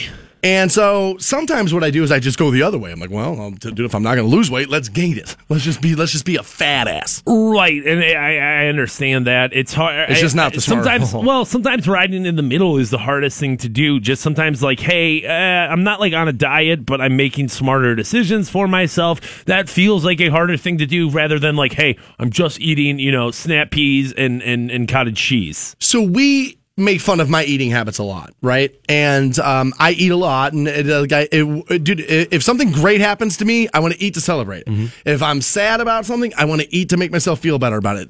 Food is my go-to. The emotions of Stansbury's eating is often a uh, a, a mockable thing. Uh, the amount of food that Stansbury eats often a mockable thing, and uh, the the style and I I- I don't even know style, but like the race of Stansbury Pace eating is it's, the right- It's it's unbelievable. Like I eat fast, I eat a lot, but dude, you are like setting land speed records over there. I'm like I'm like the Jesse Owens of carbs. Just- that's, rah, rah, that's, that's, that- that's who I am. we were at a, we were at we were at a Sheetz, the Sheetz up here by the radio station once, oh, and and I don't even remember this story. I, I, we were sitting there and it was early on. We went and got something to eat, and these two ladies were like sitting in a booth beside of us, and and it was just like, oh my, like they were offended by by the by the ferociousness of Well- of Stansbury going to town. The one said, and this hurt my feelings. It did. This hurt my feelings that day. Did you see that? And the other old lady said, No, but I heard it. Honestly, it took everything I had not to cry in the car on the way home. I realized I was like, oh my God, I'm a monster of sorts. I don't I don't know. It's like I'm a caged animal on some on some level. But I can eat a lot of food. I really can. Yeah. And the reason why I want to bring this up is that apparently now there's not only the Super Bowl, you have the Puppy Bowl, you have all these other things. Right. The Wing Bowl is a thing. I didn't know about this, right? But it's like obviously the chicken wing bowl there, right? And a dude out of Pennsylvania, known the world round apparently as Notorious Bob, he's out of Philly. Right? Notorious Bob's his name. I mean, knowing the world round. And, uh, and well, his name is Notorious Bob. I- I- he didn't give himself that name. no, I'm sure not. No. The notorious one says here that uh, he had dreamed about winning this contest since he was a little kid, the Wing Bowl, and uh, Has the wing bowl been around for that long? I don't think so. okay. But Notorious Bob out of Philadelphia, listen to this, Fantone, ate 409 chicken wings. That's obnoxious. what? 400 409? eating 409 of them. Notorious uh, says, yeah, this contest, one I dreamed of winning since I was a little kid. I feel great, he says. When you come out on top, you're holding the big blank check. It's a good day at the office. He took home 10 grand, a brand new Honda Santa Fe, a wing bowl ring, and a medal. No word on whether or not they gave him his own hefty bag to vomit in. Uh, this is not his first competition win. He says he has uh, had past victories in eating 20 pounds of grits and lots of chowder. There was a time in my life where honestly, I was legitimately going to try the competitive eating circuit, but I don't like the way you have to do it. Like, like take the Fourth of July thing, right? Right. When they do the hot dog thing, Joey Chestnut and that whole thing, Right. Like, dude, they dip those things in water and like the buns in water and like, and then uh, eat it, and it's like gross and like how fast and like if you just left me somewhere and said, "That's six pounds of food," I'm gonna eat it. Like you take the timer out of things and I'm in. Like George's has one of these challenges, right? And it comes on like a tray or whatever. Yeah, it's huge. It's like 35 bucks and if you finish it you don't have to pay. You're on the wall of But like one of the things in there I don't like. Like I just don't I would not eat it. And I'm interested to see if I can do this. I want to see if maybe I can get them to be like, well, maybe can I take that out because I just don't like those and add this, more of this, and see if we can maneuver it around. I think that's a part of the competitive eating. It's not about what you like and what you want. It's the ability to power your way through food, even if it's not your favorite. and uh, I I only um yeah I don't want to do that. I only like what I like, and I and actually I I'm probably not. I like most things, but uh, do 409 chicken wings. The point of this is I can eat a ton, and I started thinking about this yesterday. How many chicken wings could I eat? I bet you. A hundred? Uh, I, I was going to say under 50. I mean, like, and on an. A hundred seems high. Right. Hundred seems high. I was I was going to say 50 would be a hurdle to cross. I feel like at this point in my life, I mean, when I was younger, I felt like I could eat a lot more. I felt Growing, like growing. yeah, yeah, yeah. I felt like I could do that. At this point in my life, I I bet you if I went over 20 chicken wings, I would start to be like, oh my God, I'm- dude. I mean, I've been thrown out of all you can eat restaurants before. My brother and I were thrown out of a couple um, uh, seafood places in, in South Florida, and I was just young. I think I was like 13, but like they came over to my parents, like, get those, get both of them out of here. Got to get them out of here. And then I remember I was at Red Lobster once, and they were doing like, I don't know, Shrimp Fest or whatever the hell it is, but it's like all you can eat shrimp. And I remember asking the waitress, I said, what's the record? And she said to me, she goes, Oh, sweetheart, you broke the record about an hour ago. And I, I was like, Oh, okay. I was like very proud of myself. I think with I think with like like chicken wings too is like at least with like shrimp. I mean, I guess you can just pop them in your mouth, but like chicken wings, you have to like bite all that meat off, kind of like. And It's a slow process. What's the what's the criteria of how clean did the bone have to be? You know what I mean? Because you can bite a chicken wing and leave half the half the meat on there Easily. So I I, I just wonder kind of what was like the criteria and how much pound. I mean, how Did much you get through 409 of them like that? how much chicken was actually in this dude's stomach? I mean, that had to be pounds, Pounds. and pounds of chicken in there. You imagine how tired your jaw would be after that? Like, you're just chewing and biting through chicken wings. If Jaden James can get through a day at her job, I can get through a day of chicken wings. We'll talk to Scott for waitingfornextyear.com next on Rock 1069. Rock 1069. Welcome back to the Stansbury Show on Rock 1069. We're online, at WRQK.com. Still to come, 845, we'll dispel a uh, a rumor surrounding uh, weight loss and the like, because it's been on record that the Monday after the Super Bowl is the day most men start diets in the country. I have a weight loss thing that's been a myth forever. We'll dispel that 845. Before we get to that, we do it every Monday at 8. We talk to Scott from waitingfornextyear.com, my man. Uh, before we get started, I was having dinner with some friends on Saturday night, and a buddy of mine said to me, he goes, Man, I listen to your show every day. I, I really like it. I said, Oh, thanks, man. I appreciate that. And he said to me, he goes, My favorite thing, though, is that Mondays at 8 when you talk to that Scott guy. He's very, uh, he's very educated, knows what he's talking about. So you got one dude out there that loves you, man. Like one guy's like full on in, the, in, the, in the Scott camp. He loves you. Hey, if my fan club is one fan, it's still a fan club, right? So yeah, so right now Greg is all happy that that, that I have you on the air right What's now. What's up, Greg? Thanks, buddy. So we appreciate you joining us, and obviously the Super Bowl is the big news. Let's uh let's start there. I'm just gonna, you know, instead of uh, I'm not gonna bury the lead. I'm gonna ask you the hot question right now. Brady the goat, see the greatest. like I well, I do think the the whole goat thing is a bit starting to get a little bit overplayed. But I, I do think, without question, he's the best quarterback to ever play in the history of the NFL. Thank you. Um, it, it's you know, and yeah, there's a little bit of irony when like Michigan's tweeting about it because I mean they benched the kid for I think Drew Henson, Right. but in this in the same regard, it's I mean okay. re- resume aside, I mean he had the, he had the best single season in 2007. He has the best, you know, the the, of the rings. He ha- he has everything you would want from your quarterback. So I mean, I I don't see how you can go against him. You could pick a guy like Marino and try to put up numbers, or pick a guy like Peyton or whatever. But I I do think at the end of the day, it the the the, the common denominator is uh is, is Tom Brady. I saw a bunch of Ohio State fans wanting to say that last night. You know, we couldn't even play the thing in Michigan, had to be mentioned in Michigan. And my thing is, is okay, well, broadcasting's my career. Okay, that's my career field, and I'm a better broadcaster in 2017 than I was in 2007. So isn't that possible that you know what that Bill, while being a pro and getting really good coaching, that you ended up becoming a better quarterback through better coaching? and through better coaching. And obviously, I think that's an excellent transition point to the next question that comes out of this: Is Bill Belichick the greatest coach of all time? Yes. The so the thing with Brady, I mean, if you look at his combine photos, he looks like me standing there shirtless. I mean, True. there's like there's like no muscle definition, and I mean, he just looks like a kid who had this, this the height and weight that you wanted, but you really needed to kind of mold him into a professional. And Belichick and his staff were able to do that. And Bill, you know, as cantankerous as he was, is, and as as much of a I don't want to say failure he was in Cleveland because I, I do think he would have been able to do good things when once given the time. But you know, again, the resume.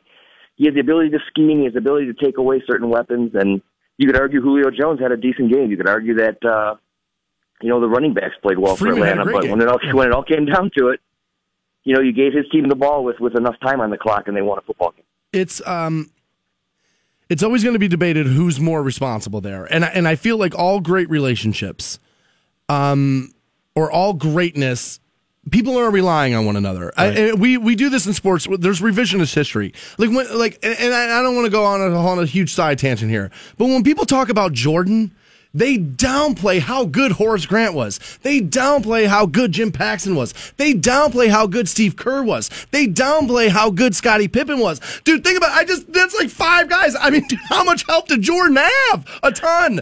And so people downplay this stuff when looking back on the greatest. But I mean, when you, I was sitting there watching that game last night, and I lost money on this game last night. Like this game went completely different than I had predicted it would. I have, dude, it's been a while since I've been this wrong, and the game went different, played differently than I thought it would. I lost money on it, and I still walked away going, that was a great football game. And I don't know if there's another quarterback in the NFL down 28 3 that I still felt like I can't turn this game off because that's Tom Brady on the other side of the field. I mean, I, I just I I knew I was like, well, I don't know for sure they're going to come back, but I know that there's a possibility that Brady has this in him, and I just couldn't shut it off. And I just I think it's probably time. And I know Twitter loves these arguments of who's the greatest, who's not, blah blah blah. And there's no real ending to any of this debate because at the end of the day, it does some of it comes down to you know your opinion or whatever. But the guy's amazing.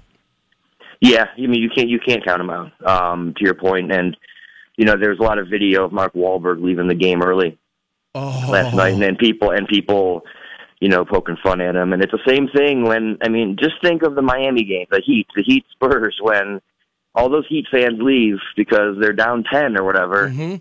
And and then next thing you know, with with with one nine left, Ray Allen hits the game tying three pointer, and and you know sends it into OT or whatever, and then they and they they win that game. I mean, there you there's just certain teams and certain players in certain situations, and especially and I'm and I'm writing about this today, especially on the like the biggest stages and the brightest lights, who you just can't count out. And I know the games start late, and I know people have to wake up early. I mean, you guys do a, an early morning radio shift, Right. you and you stayed up to watch the whole game. So I I, mean, if you if you can do it, you know, there, there's no reason to turn that TV off during during the final football game of the season, especially when you have those two quarterbacks playing And yeah, I mean, I think for that reason, you know, and not that reason alone, but that's just one of them why you have to consider him, if not the best, right there because you know, down to what twenty eight three was it? I, I can't think of what the the, the largest gap was. I think but, it was 28 3. You know, the, any I think the lead of nineteen or greater in the Super Bowl had been like ninety three and nothing or something like that heading into or sixty three and nothing or I, I don't know what they're the playoffs or they they showed some crazy stat that that the New England Patriots just destroyed and uh, it was awesome theater. And rooting interest aside and betting interest aside, it was one hell of a football game, if not one of the most entertaining games I've ever seen. Yeah, as a sports fan, I don't know how you could watch last Worth the night price of and, admission. and, and feel unsatisfied with it. That Yep, was loved it. everything that everything that you could have wanted. Um, I, uh, I, I I saw last night, and kind of a surprising stat that was thrown at me was last night was the first time that a Super Bowl had ever gone into overtime. Um, I don't know if it's necessarily sour grapes this morning, or if it's people kind of looking back on something and say, "Dude, I hate Tom Brady." Um, but a lot of people are saying this morning that the NFL overtime rules are unfair, um, without necessarily bringing last night's, you know, uh, the, the, the the the circumstance of of last night. Did the Falcons get a fair shot? Do teams get a fair shot when it comes to NFL overtime rules? You know, I, I think they headed they definitely headed in the right direction by you know saying that both teams would get a shot if field goal was scored because there were so many overtime games that would end by a team just getting down to the thirty, you know, kneeling in the center of the field, kicking a field goal to win, and not giving the other team a shot. Um, it's hard to say they didn't because I mean, if you, you you stop them from from getting down the field as easily as they did, and I think you you get a chance to win. Um, the the difference became, you know, I think the time of possession was like 52 minutes for uh, New England and like 26 or something like that for for Atlanta, and that defense was just baked. I mean, they were on the field for so long in that second half of that game Like an hour, once over yeah. once overtime came around, there was there they just they just had nothing left, and so. I mean, had Atlanta gotten the ball, you know, given the way the offense was moving through the first half and into the, you know, early third quarter, you have to assume that they would have had a shot. But I mean, you you were up twenty eight to three, so if you get to overtime at all, um, you know, having a shot to win the game shouldn't come down to the overtime period. It should have came down to making the right play calls in the fourth quarter. Julian Edelman made a fantastic catch last night. And so, what I'm waiting for this morning is um, the whore in Houston Snapchat who slept with him last night, so she can post it. I'm, uh, I'm I'm waiting for that this morning.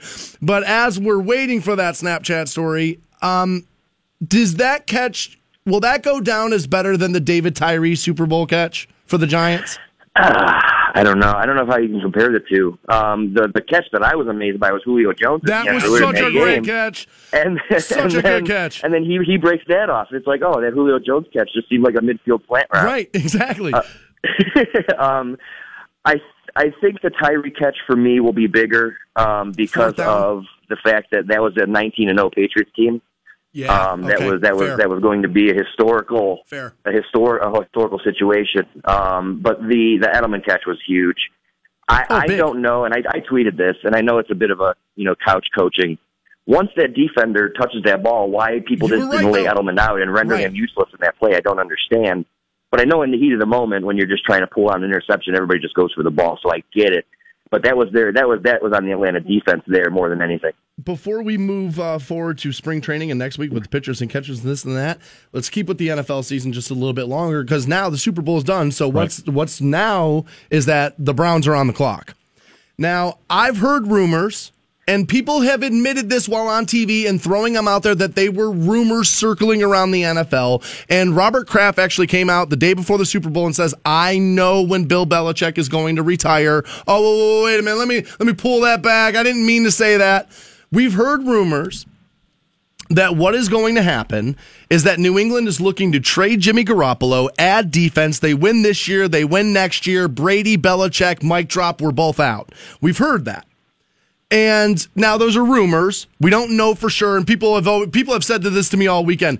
Bill Belichick hasn't indicated at all that he's even thinking retirement. Right. The guy that has said 100 total words in 15 years of press conferences is just going to start talking about retirement out of nowhere. Way to think it through. But there is a theory there that that's what will happen. Now, some people are saying maybe Brady retires now. You go out on top after last night. That's five. Nobody's got five. Nobody in the modern era will get five again, probably. I'm done. What do you think happens here? Well, there were rumors before the game yesterday that he was looking at another extension. Um, I don't know if it's front loaded and it's one of those things where it is a one year, two year deal. I'm not. I'm not sure how that would work. Um, my my my understanding and my is, as a football fan and as someone who tries to keep you know up with this is that as long as Brady wants to play, he gets to play. And if he wants to play into his 40s, despite you know the fact that that is typically not a good time for quarterbacks to be playing in the NFL, I, I, I do believe that they're gonna they're gonna they're gonna ride that out. And if that means maximizing that window and trading a Jimmy Garoppolo for an early round or a pair of early round picks, I think they're going to do that. I would. I would. Um, I go ahead. I would totally do that. I mean, Brady didn't look good at the beginning of the game last night. He didn't look all that great. He threw for 500 yards. Right. Exactly. It's just- I mean, exactly. you know, he had a terrible um, half, still put up 500. without uh, without Rob Gronkowski, by the way. Um, so yeah, I think it's it's it's Brady's game Brady's to, to decide, ever. and and then if if but Garop if if they do go Brady's route, Garoppolo's not staying there. I mean, they're not going to pay No, no, no, no. both. They're not going to pay both of them to to do that. I mean, they got rid of Jamie Collins because he wanted to get paid. They're not going to Sure. pay Jimmy Garoppolo to be a backup. So it'll be it'll come down to a bidding war, I guess, at that point. And you know, he's he's been continually linked to the Browns, and the Browns have the draft capital to get it done if they think he's the guy. So.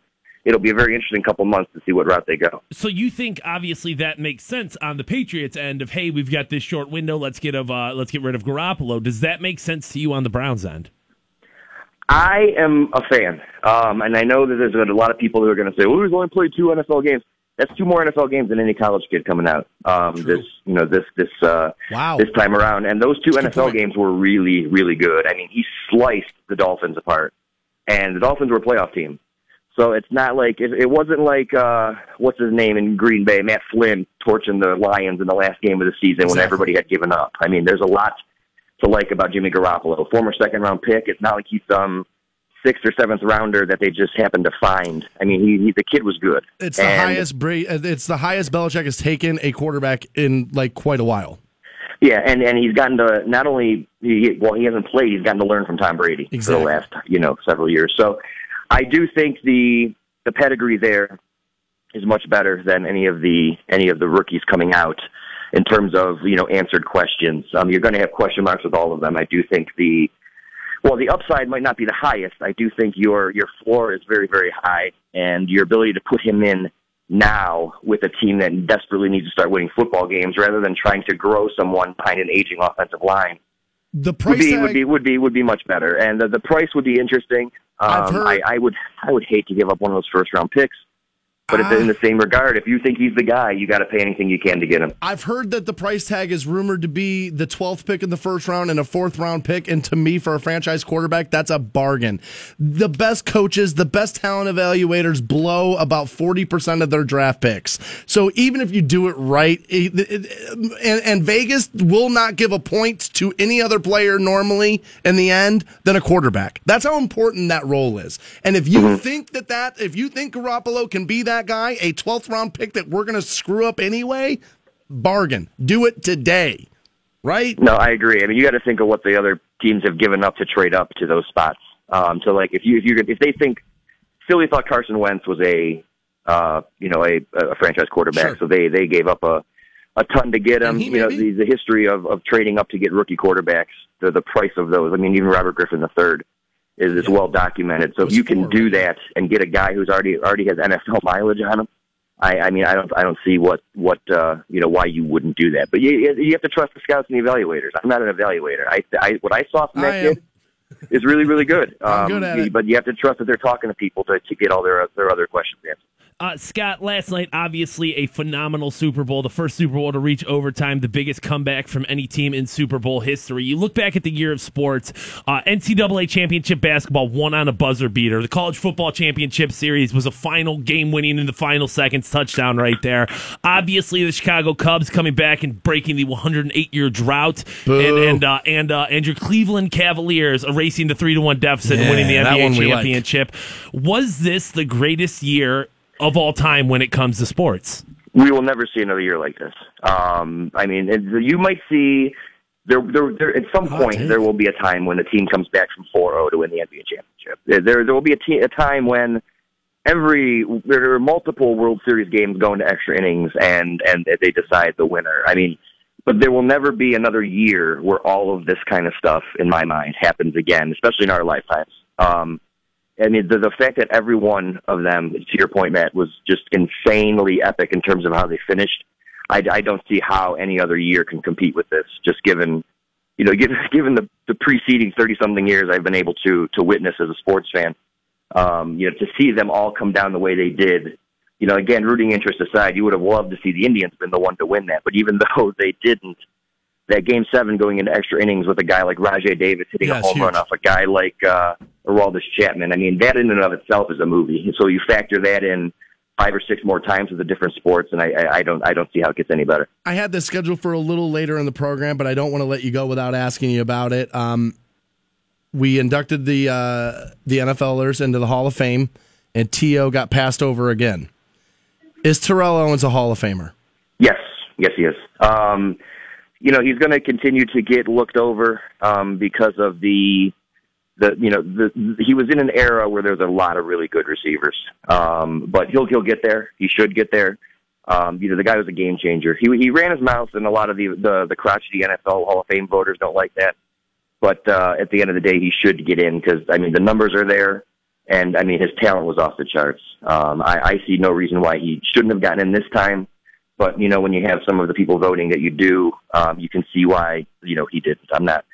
I'm, I, there, there'll be time. He'll he'll get he'll get his he'll get his due. Probably 2017 would be my guess, but you know we'll we'll we'll figure it out. Um, but you know, from a talent perspective, I think he should be there. He's paying for sins that he did off the Uh, field. Petty, petty, dude. Tom Petty, Oh, yeah, Richard for sure, Petty. for sure. Uh, Dude, it is the definition of petty when it comes to these voters, man. It- it's ridiculous. T.O. should be, she should have been in there last year. I, uh, I I think he's a Hall of Famer on talent alone. I really do. Let's uh, one more question before we go. As pitchers and catchers, I believe Fantone told me is next week. I know you're a baseball purist. Like, uh, dude, give me a little State of the Union with the tribe. What's happening? Well, they're not done yet, which is interesting. You know, there's a lot of a lot of rumors that they're still going to make some moves here. Oh, I like um, I, I would love for them to still figure out a way to address the outfield. Um, I love the Encarnacion deal, um, but I, I just feel like they're good. They're as, as much as they're going to be favorites to probably be one of the top two teams in the AL based on their pitching staff and their young bats. Um, that outfield is is a is a, is a bit of an atro- atrocity. So Yeah, I would hope they they could figure that out. Um, but other than that, again, really good pitch starting pitching, really good bullpen, and uh, really exciting. You know, top five, I would say, in the batting lineup. Um, but they got to they got to get that you know six through nine spot nailed down because uh, you know there there will be a time you're going to need to count on those guys, and you know hopefully they can do it with, with trades because I think they're pretty much done in the free agency pool. Well, I appreciate it, man. We'll talk to you again next Monday at 8. That's Scott from waitingfornextyear.com. Some of the best sports uh, reporting that, that you'll read on the internet, waitingfornextyear.com. Scott, thanks so much for joining us, man. We appreciate it. Thanks you. Big up to Greg. Yeah, dude, Greg loves you. My buddy Greg does love you. It's, uh, it's it's Greg's favorite part of the program is Scott from waitingfornextyear.com. Uh, you can follow us, I believe it's Scott at WFNY on Twitter as well. We'll be right back with more Stansbury Show. Hang on. 1069.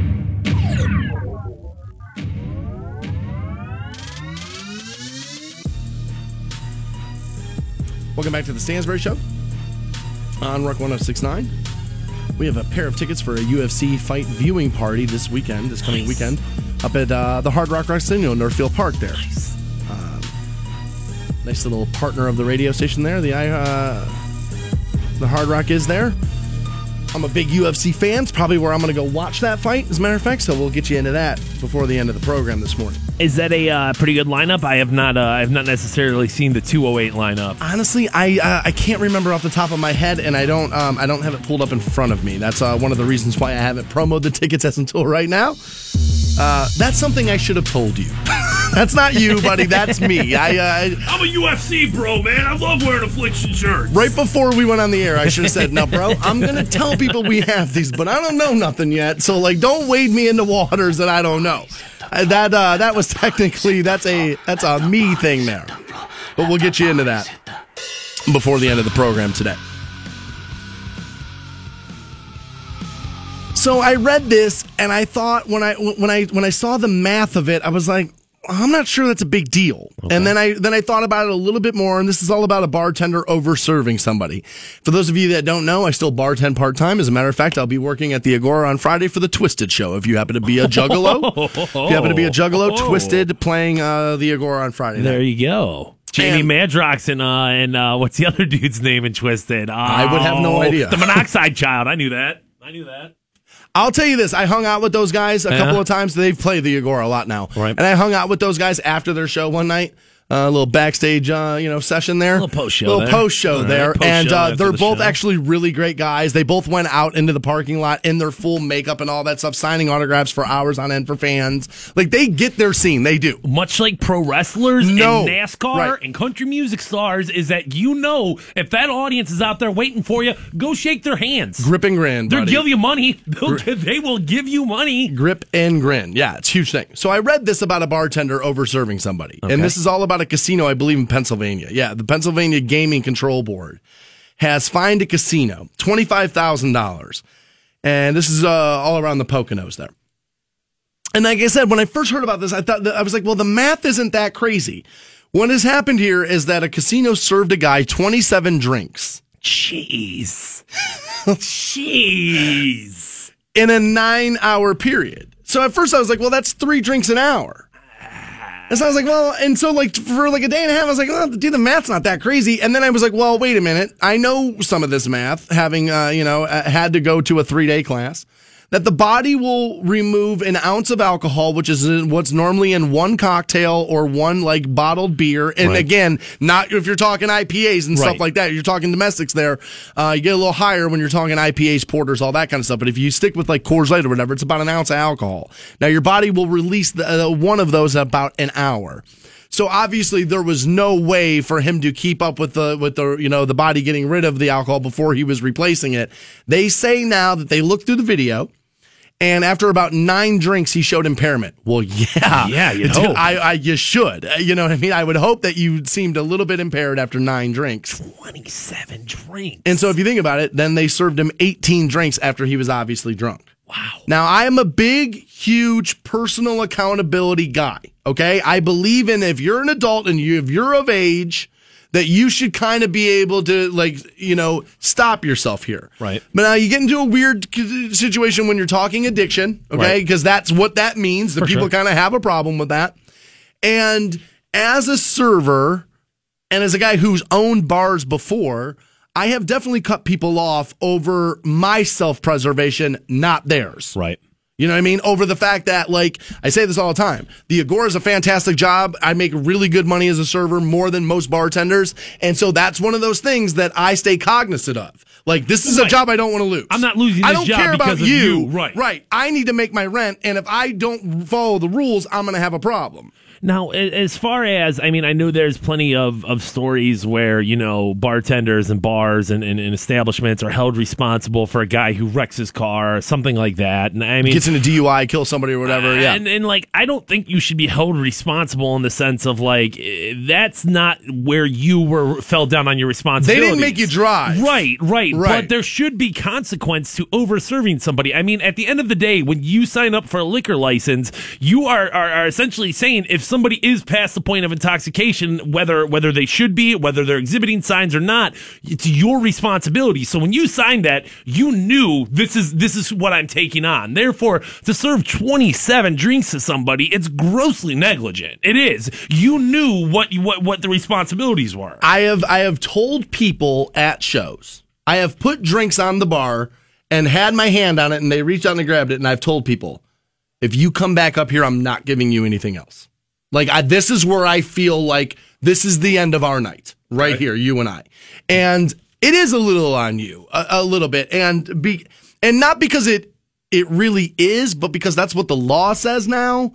And I'm not, and I so what I'm saying is I always stay cognizant of it because it's not just me, it's the owner of that bar. Right. And what I don't want is to create problems for the guy who owns the Agora because I feel like I don't feel like you know playing along with the rules. I can't I can't negatively affect his business over my wanting to do something. You said this was in a casino, correct? Casino, yeah. The guy. So here's what was happening. He was like at a slot machine at a bar, Right. Because at first I was like, well, it's a casino. You go to seven different bars, Seven thousand right, bars right, in right, those places. How the hell do they even know? You know what I mean? I know there's eyes in the sky and all that, but I mean, come on. And uh, the way they're writing this, the way I'm reading, and again, this is from you know WKYC.com is where I'm reading this. Fox 8 also has it as well. And um, they were saying basically he was sitting at those slot machines that are at the bar, and that's he didn't really So move. was there. it- Went it to the bathroom and stuff, obviously. It but- wasn't three different waitresses, four different bartenders. It he- may it may have been even more than one server because of a nine hour period. I don't Right, know. It doesn't right. list that here, but a nine hour period. I don't know how casinos run their shifts. But even still, again, what happens, and you've worked at, at, as a server and stuff like this, this is what you do. When shift change happens, what do you do? You discuss the tables. Right. This guy over here's a dick, keeps asking for everything. That guy over there, that's probably done. Probably should cut him off. So there would have been a conversation that had happened there. So I understand this fine. I do. Today I kind of get it. I'm with you where it's like, yes, there should be punishment for the bartender for the establishment and but you can't take you can't blame him for everything because Right. it's still on that dude to drive. Now this guy didn't drive, or at least we I don't have that information if he did. But that doesn't seem to be the problem. I mean, obviously, this guy has a drinking problem. I don't think anybody can argue with that. 27 drinks over the course of, of nine hours. I couldn't drink 27 drinks in a day. I, I, I, I, Not I- anymore. I, I, maybe, have maybe that's what I was going to say. Is maybe at like my sure at my done it. bingiest, maybe when I was you know I was partying the most. Um, I actually too old for that. I had a buddy in college, and his goal was to drink hundred beers in seventy two hours Oh, over the course hard. of a weekend. And at first, you're like much like nine, like twenty seven drinks over nine hours. You're like, oh, it's not that bad. Yeah, math doesn't but, sound crazy. But you factor in that that that your body only gets rid of one drink an hour. Those all accumulate really, really quickly. You're And- stacking. Right. And I mean, dude, he he failed miserably. We were probably into hour like 50 and he was just, I'm done. Not doing this anymore. You see this on the golf course a lot, right? You know, guys like to drink while they play golf a lot. And a beer a hole is like something guys try to do.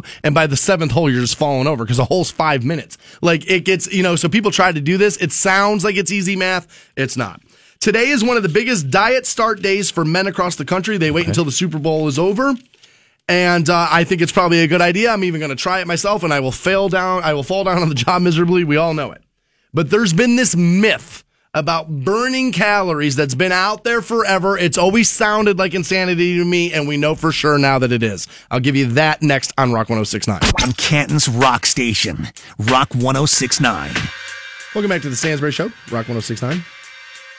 Parents, I have the best reason ever for you to uh, to prove to your kids that you're right. Their rooms should be cleaned.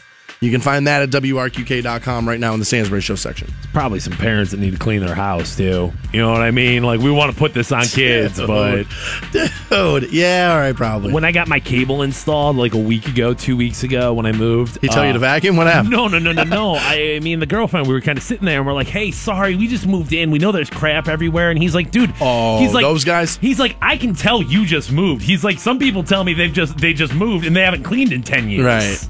Yeah, that does happen. Those kind of people, you're right. Repairmen, Ugh. cable dudes, that kind of Plumbers. plumbers. Ugh. Yeah. You, oh, having to go into people's homes all the day, that would not be a good job for me.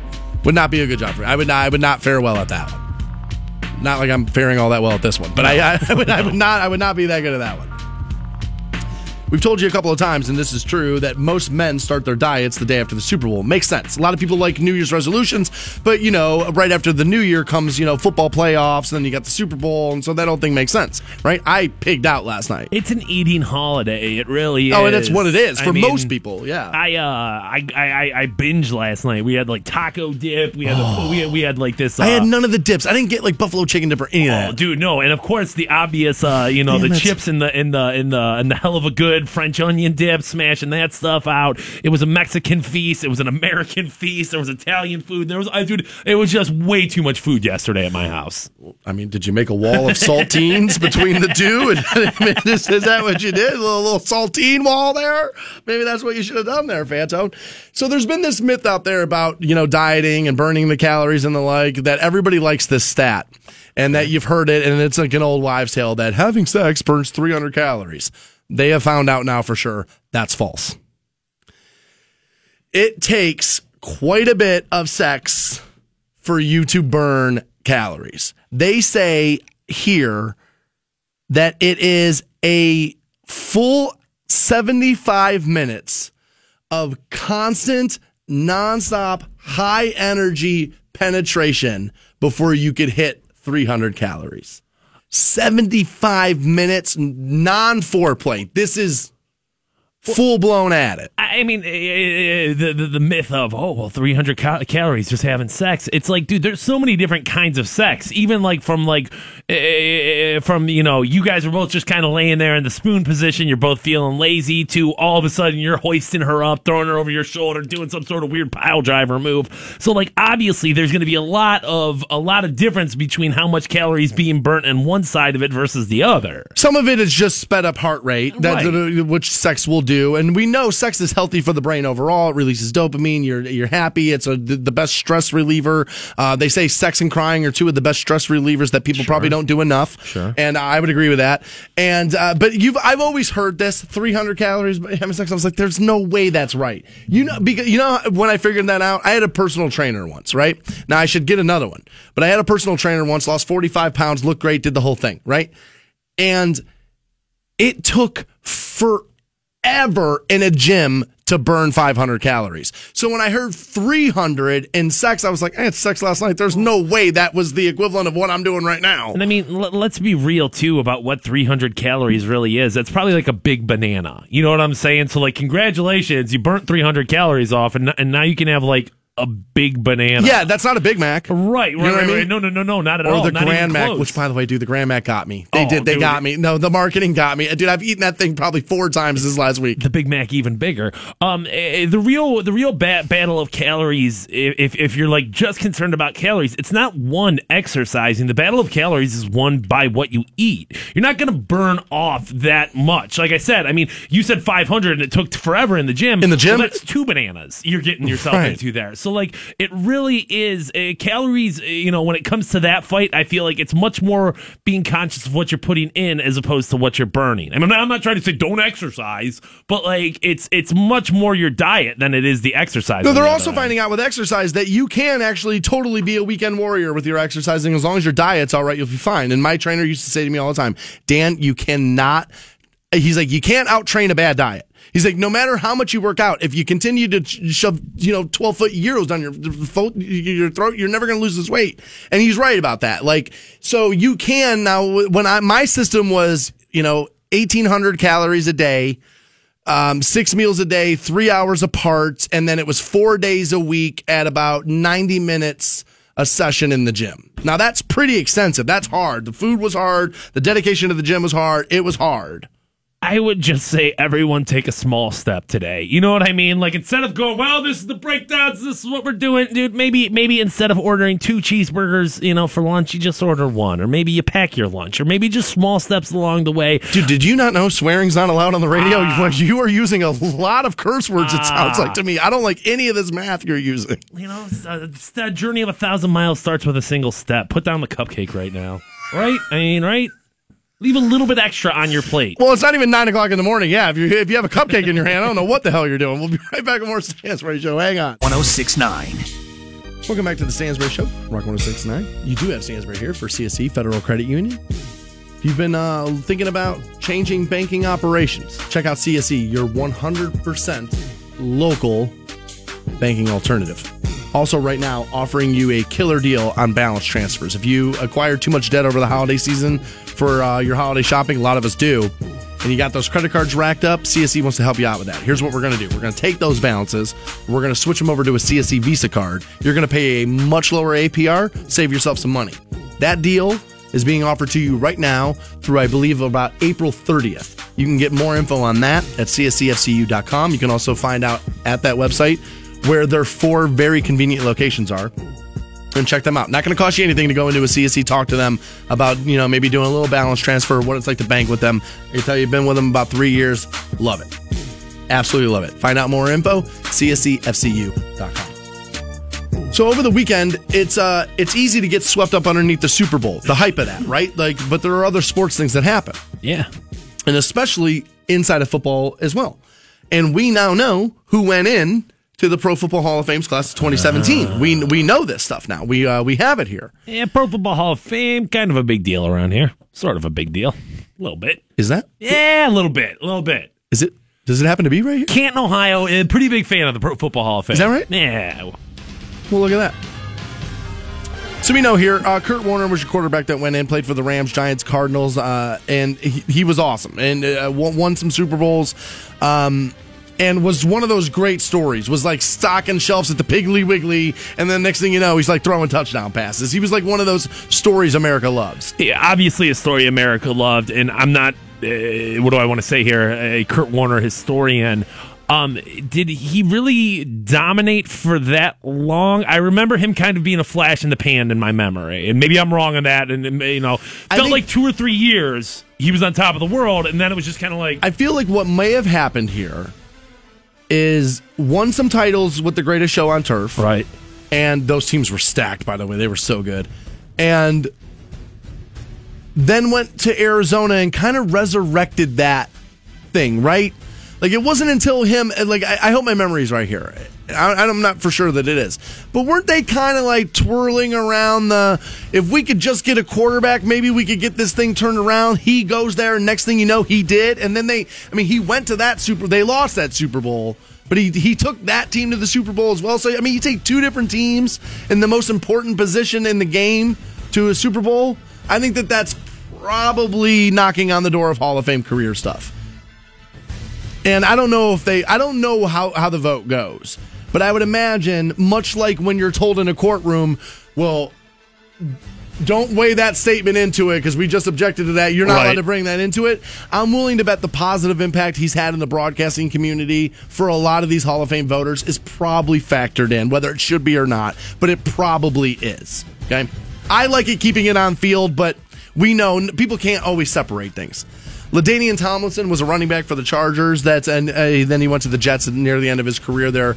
But he was a San Diego Charger great, and I believe he broke the single season rushing record that one year. Maybe it was the touchdown record. I remember the offensive line holding him above their head like at the end of that game. Like Ladainian was something to see. He was something. Went over 1,100 yards each of his first eight seasons. Jeez, That's crazy. yeah, that is crazy. when I didn't know that. Consistently putting up numbers like that. That's Th- a Hall of See, and that, to me, That's that's, like, well, of course, eight years of dominance. Yeah, you put him in there. Put him in there. You're saying you don't remember Warner having that? Okay, I don't know. I don't know about that. I think, but I think if you take two teams, I think that's probably how Hall of Famers are going to vote it. It's the most important position in the league. You take two different franchises to the Super Bowl, kind of will give you the nod there.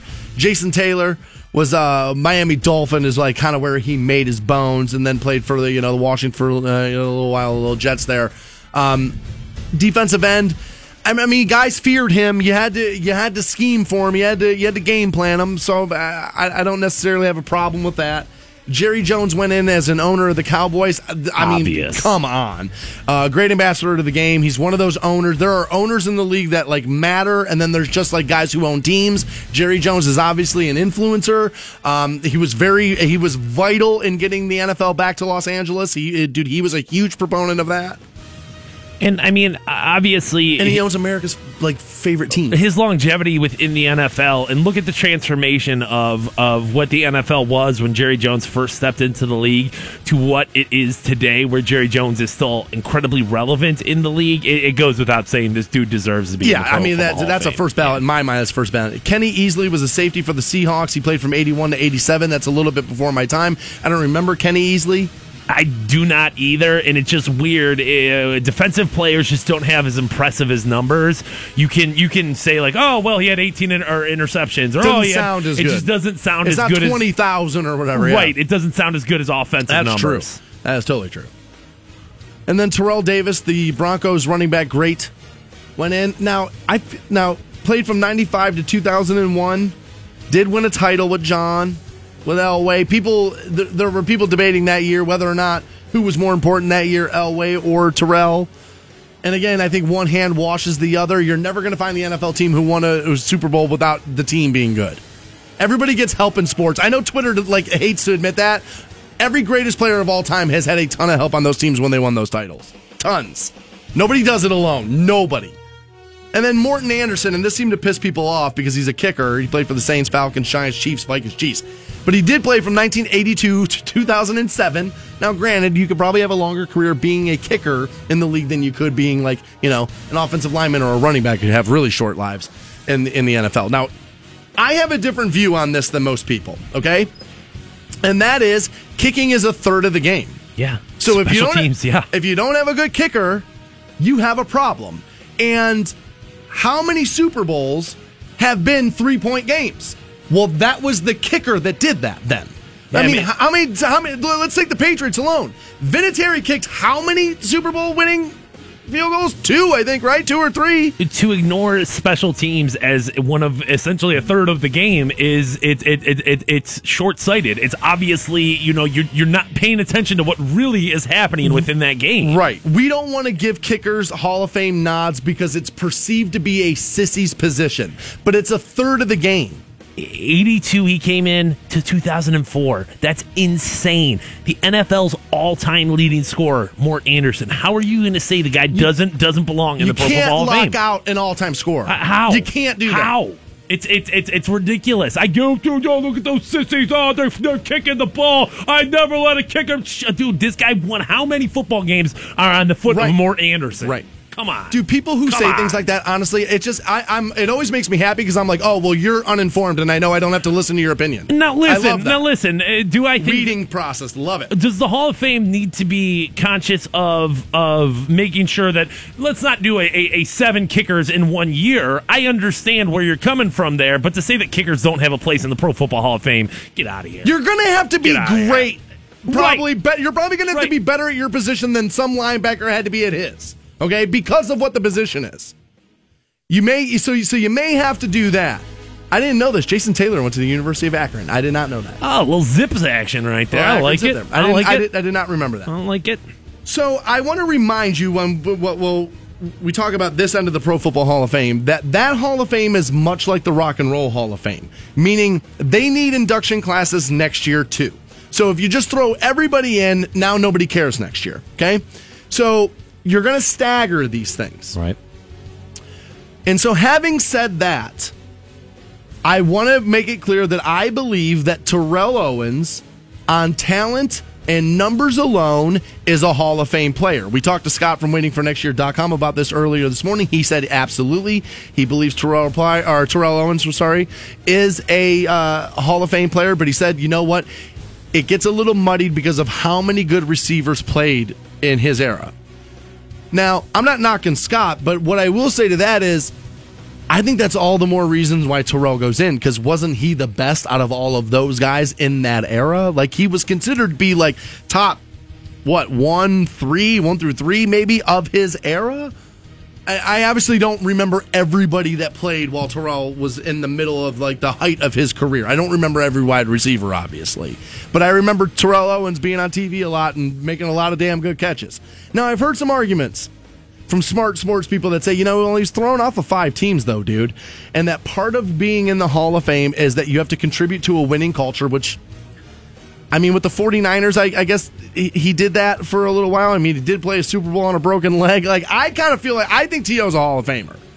But there are some knocks. And what I will say to people, and obviously Terrell Owens is not listening, but for you in your life, what you're seeing here with Terrell Owens is how you live your life will go into how you are judged. Don't No matter how good you are at your job. Doesn't everybody always call Joe Thomas uh, a Hall of Famer? Everybody always calling Joe Thomas. Oh, he's a Hall of Famer. He's a Hall of Famer. He's a Hall of Famer. I He believe Joe Thomas will be He a played Hall for the goddamn Browns, for the Browns, for the Cleveland Browns. Currently plays for the worst pro, pro football team, maybe the worst pro sports team in all of sports.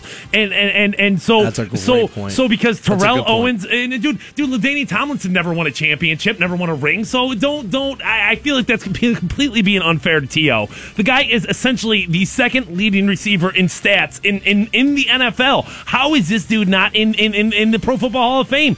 It, ridiculous. This is about sit ups in the draw. And it shouldn't be. Okay. I want to make that clear. I'm not saying, well, of course, yeah, he was a jerk, so you don't put him in. I but I but if you don't think that that gets weighed into their decision, you're crazy. Well, then eh, this isn't punching your wife. This isn't stabbing Agreed. somebody. This isn't immoral behavior. Was the guy a dick? Sure. Sure, but this isn't this isn't like a black and white thing, dude. You know, if No, no, no, if, if you're beating your children, if you're if you're if you're involved in drugs or something like that, then fine, you can say, hey, your decisions off the field ended up. But goddamn, O.J. Simpson's still in the Pro Football Hall of Fame. That's why, honestly, that's why one of the Terrell Owens naysayers, Jason Whitlock, a guy I respect, has said, you know what, that because OJ's still in the hall, that it's a lifetime appointment, that they don't yank you out no matter what you did, that you have to be vigilant about who you put in before so you know. so so because T.O. did sit ups in his driveway, we assume he's gonna chop his goddamn wife's head off. I- Come on, I don't. Come right, I- dude. We're on the same side. Come here. on. I feel like T.O.'s a Hall of Famer, but I think some of it might also be we have to do this again next year, and so let's have the conversation because let's be honest. The Pro Football Hall of Fame doesn't hate the fact that people are waking up today having the debate about whether or not T.O.'s a Hall of Famer. I think this is his second year of Second getting time. snubbed. Yeah. So like, I have his response here. You want to? so T.O. tweeted out because we, you know, everybody's got Twitter now. He says, "Unfortunately, I did not make it again this year, thanks to all my fans and supporters." Hashtag flawed process. He says here, he goes on to say, when you align expectations with reality, you will never be disappointed. To my family, fans, and friends, I'm a Hall of Famer. Hashtag flawed process. And he's right. I will tell you, I'm not the biggest T.O. fan. He's a little cocky for my personal kind of taste, but that guy was transformative.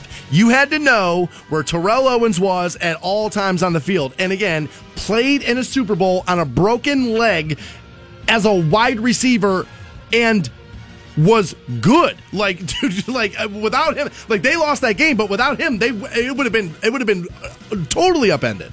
I know last year when Marvin Harrison got in, a lot of people thought, well, the log jam of wide receivers will start to break up because there's Marvin's going to a be, Hall of Famer, too. Right, right, Yeah. right, and and there's going to be opportunity. But at this point, you've got T.O. who's sitting on the outside, Okay. uh, Isaac Bruce.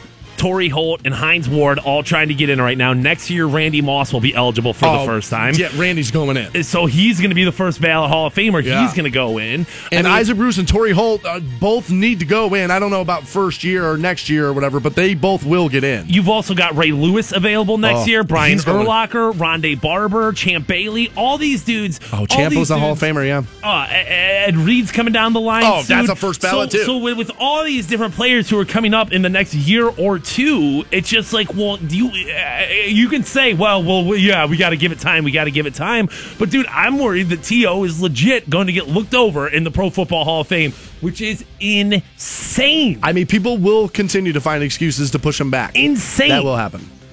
There you go.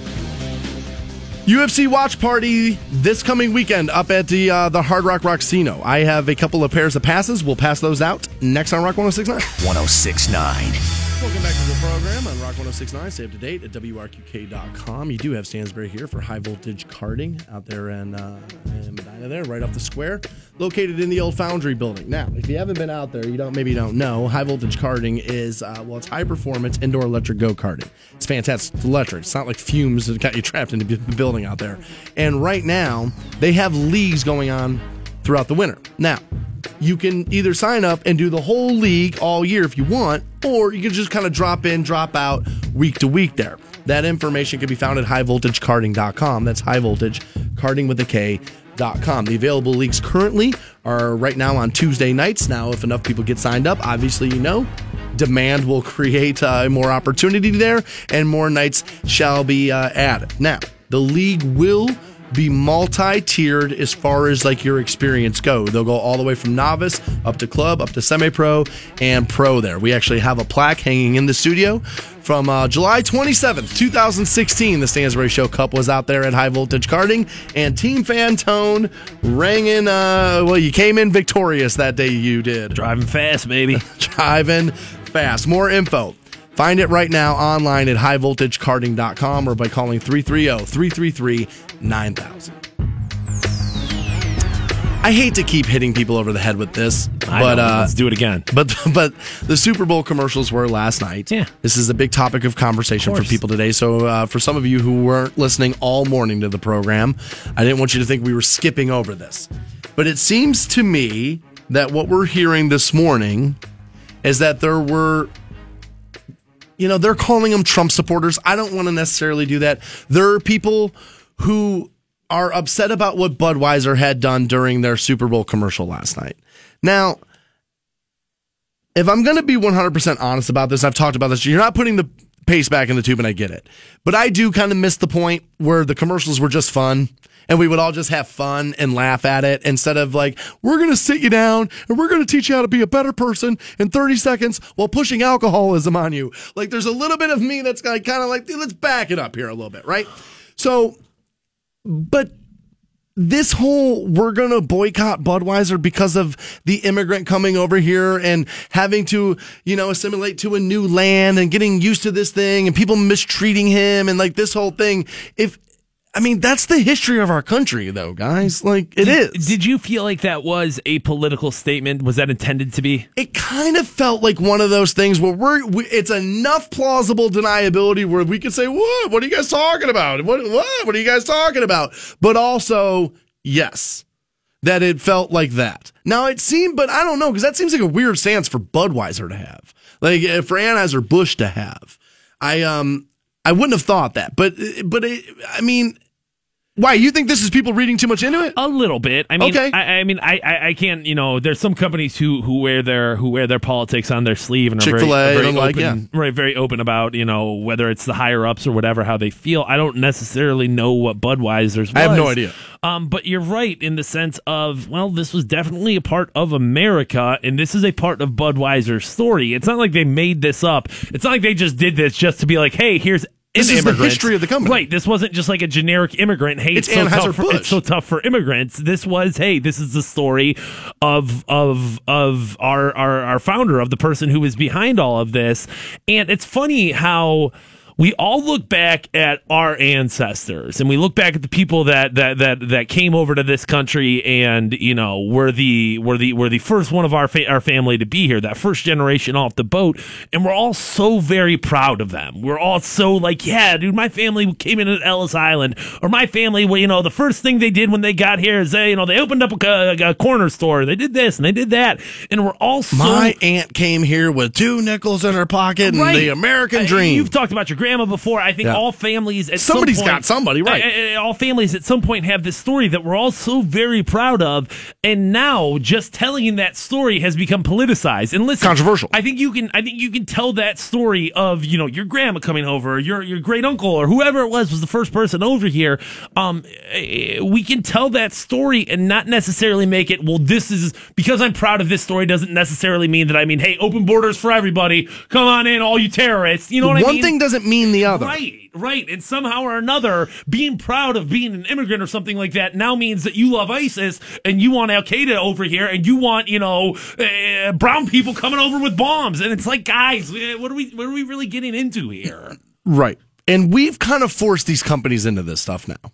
We have. As much as people like to say, I wish companies would stay out of this, you don't. Because when they do, then you go at them and say, wait, well, nice way to turn a blind eye to everything that's happening. And so you can't have it both ways. Like people are pushing, this is the world we live in now. Athletes are going to speak about how they feel about this stuff. Companies are going to speak about how they feel this stuff. And there used to be this thing and I wish it was this way, but again, we're not going back, so uh, not a whole not a whole lot of reason to spend a lot of time on it. But it used to be like if there were trying times in the country, you'd go, "Oh well, thank God the Super Bowl is here. Nobody's going to really mess with this during the Super Bowl. We're just going to come together as a people for four hours and enjoy it."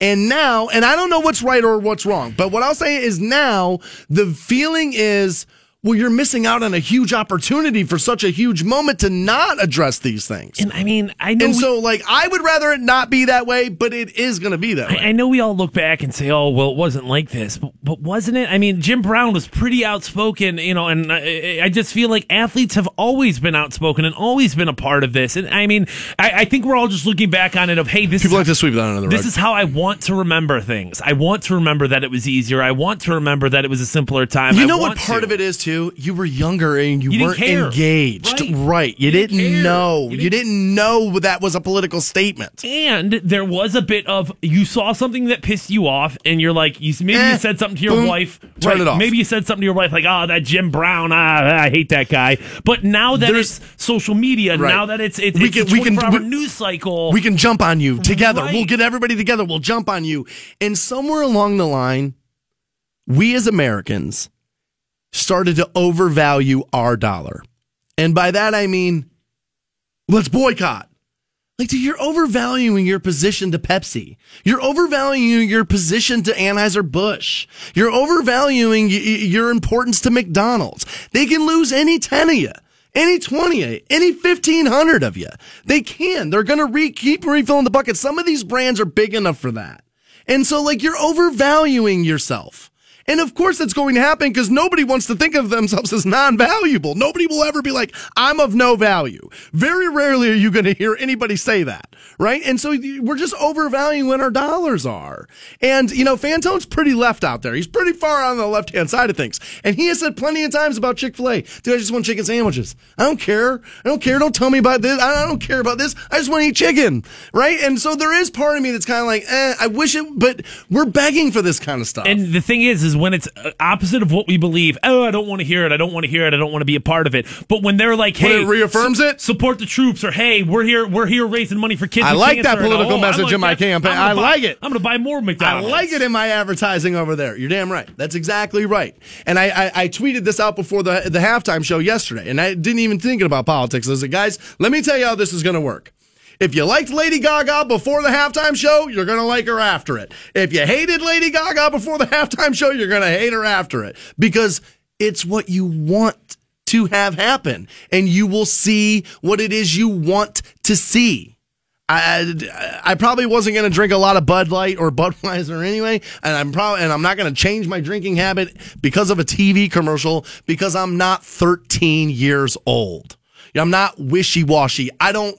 I don't flap in the wind. I don't. My my. I, uh, nothing drips out of my nether region Jeez. every 20 minutes Jeez. when the new thing to be mad about gets tweeted about and the hashtags being circled around, and I want to be in on it.